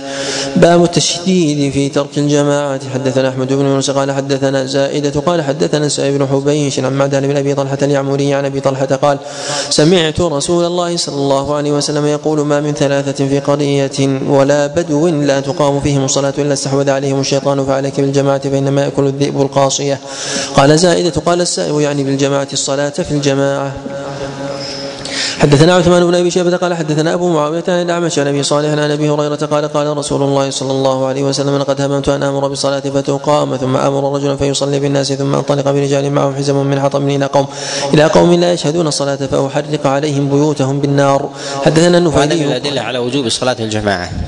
أن النبي عليه الصلاة والسلام هدد بذلك وإنما امتنع النبي عليه الصلاة والسلام من ذلك لما فيها من الأطفال والذرية فترك النبي صلى الله عليه وسلم ذلك. نعم. صلى الله عليكم. حدثنا النفيلي قال حدثنا أبو المليح قال حدثني يزيد بن يزيد قال حدثني يزيد بن الاصم قال سمعت أبا هريرة يقول قال رسول الله صلى الله عليه وسلم لقد هممت أن آمر فتيتي فيجمع حزما من حطب ثم أتي قوما يصلون في بيوتهم ليست بهم علة فأحرقها عليهم. قلت ليزيد بن الأصم يا أبا عوف الجمعة عنا أو غيرها؟ قال صمتا أذناي إن لم يكن إن لم أكن سمعت أبا هريرة يأثره أو يأثره عن رسول الله صلى الله عليه وسلم ما ذكر جمعة ولا غيرها. حدثنا هارون بن عباد الأزدي قال حدثنا وكيع عن المسعودي عن علي بن الاقمر عن أبي الاحوص عن عبد الله بن مسعود قال حافظوا على هؤلاء الصلوات الخمس حيث ينادى بهن فإنهن من سنن الهدى وإن الله عز وجل شرع لنبيه صلى الله عليه وسلم سنن الهدى. ولقد رأيتنا وما يتخلف عنها إلا منافق بين النفاق ولقد رأيتنا وإن الرجل ليهادى بين الرجلين حتى يقام في الصف وما منكم من أحد إلا وله مسجد في بيته. ولو صليتم في بيوتكم وتركتم مساجدكم تركتم سنة نبيكم ولو تركتم سنة نبيكم كفرتم. ذكر كفرتم خطأ. أو ربما شاذة. صار في ذلك لضللتم ولو تركتم سنة نبيكم لا لضللتم وأصل الحديث في الصحيح لضللتم وربما ذكر بعض الرواة بالمعنى. وهي رواية غير محفوظة. نعم. أحسن الله إليكم.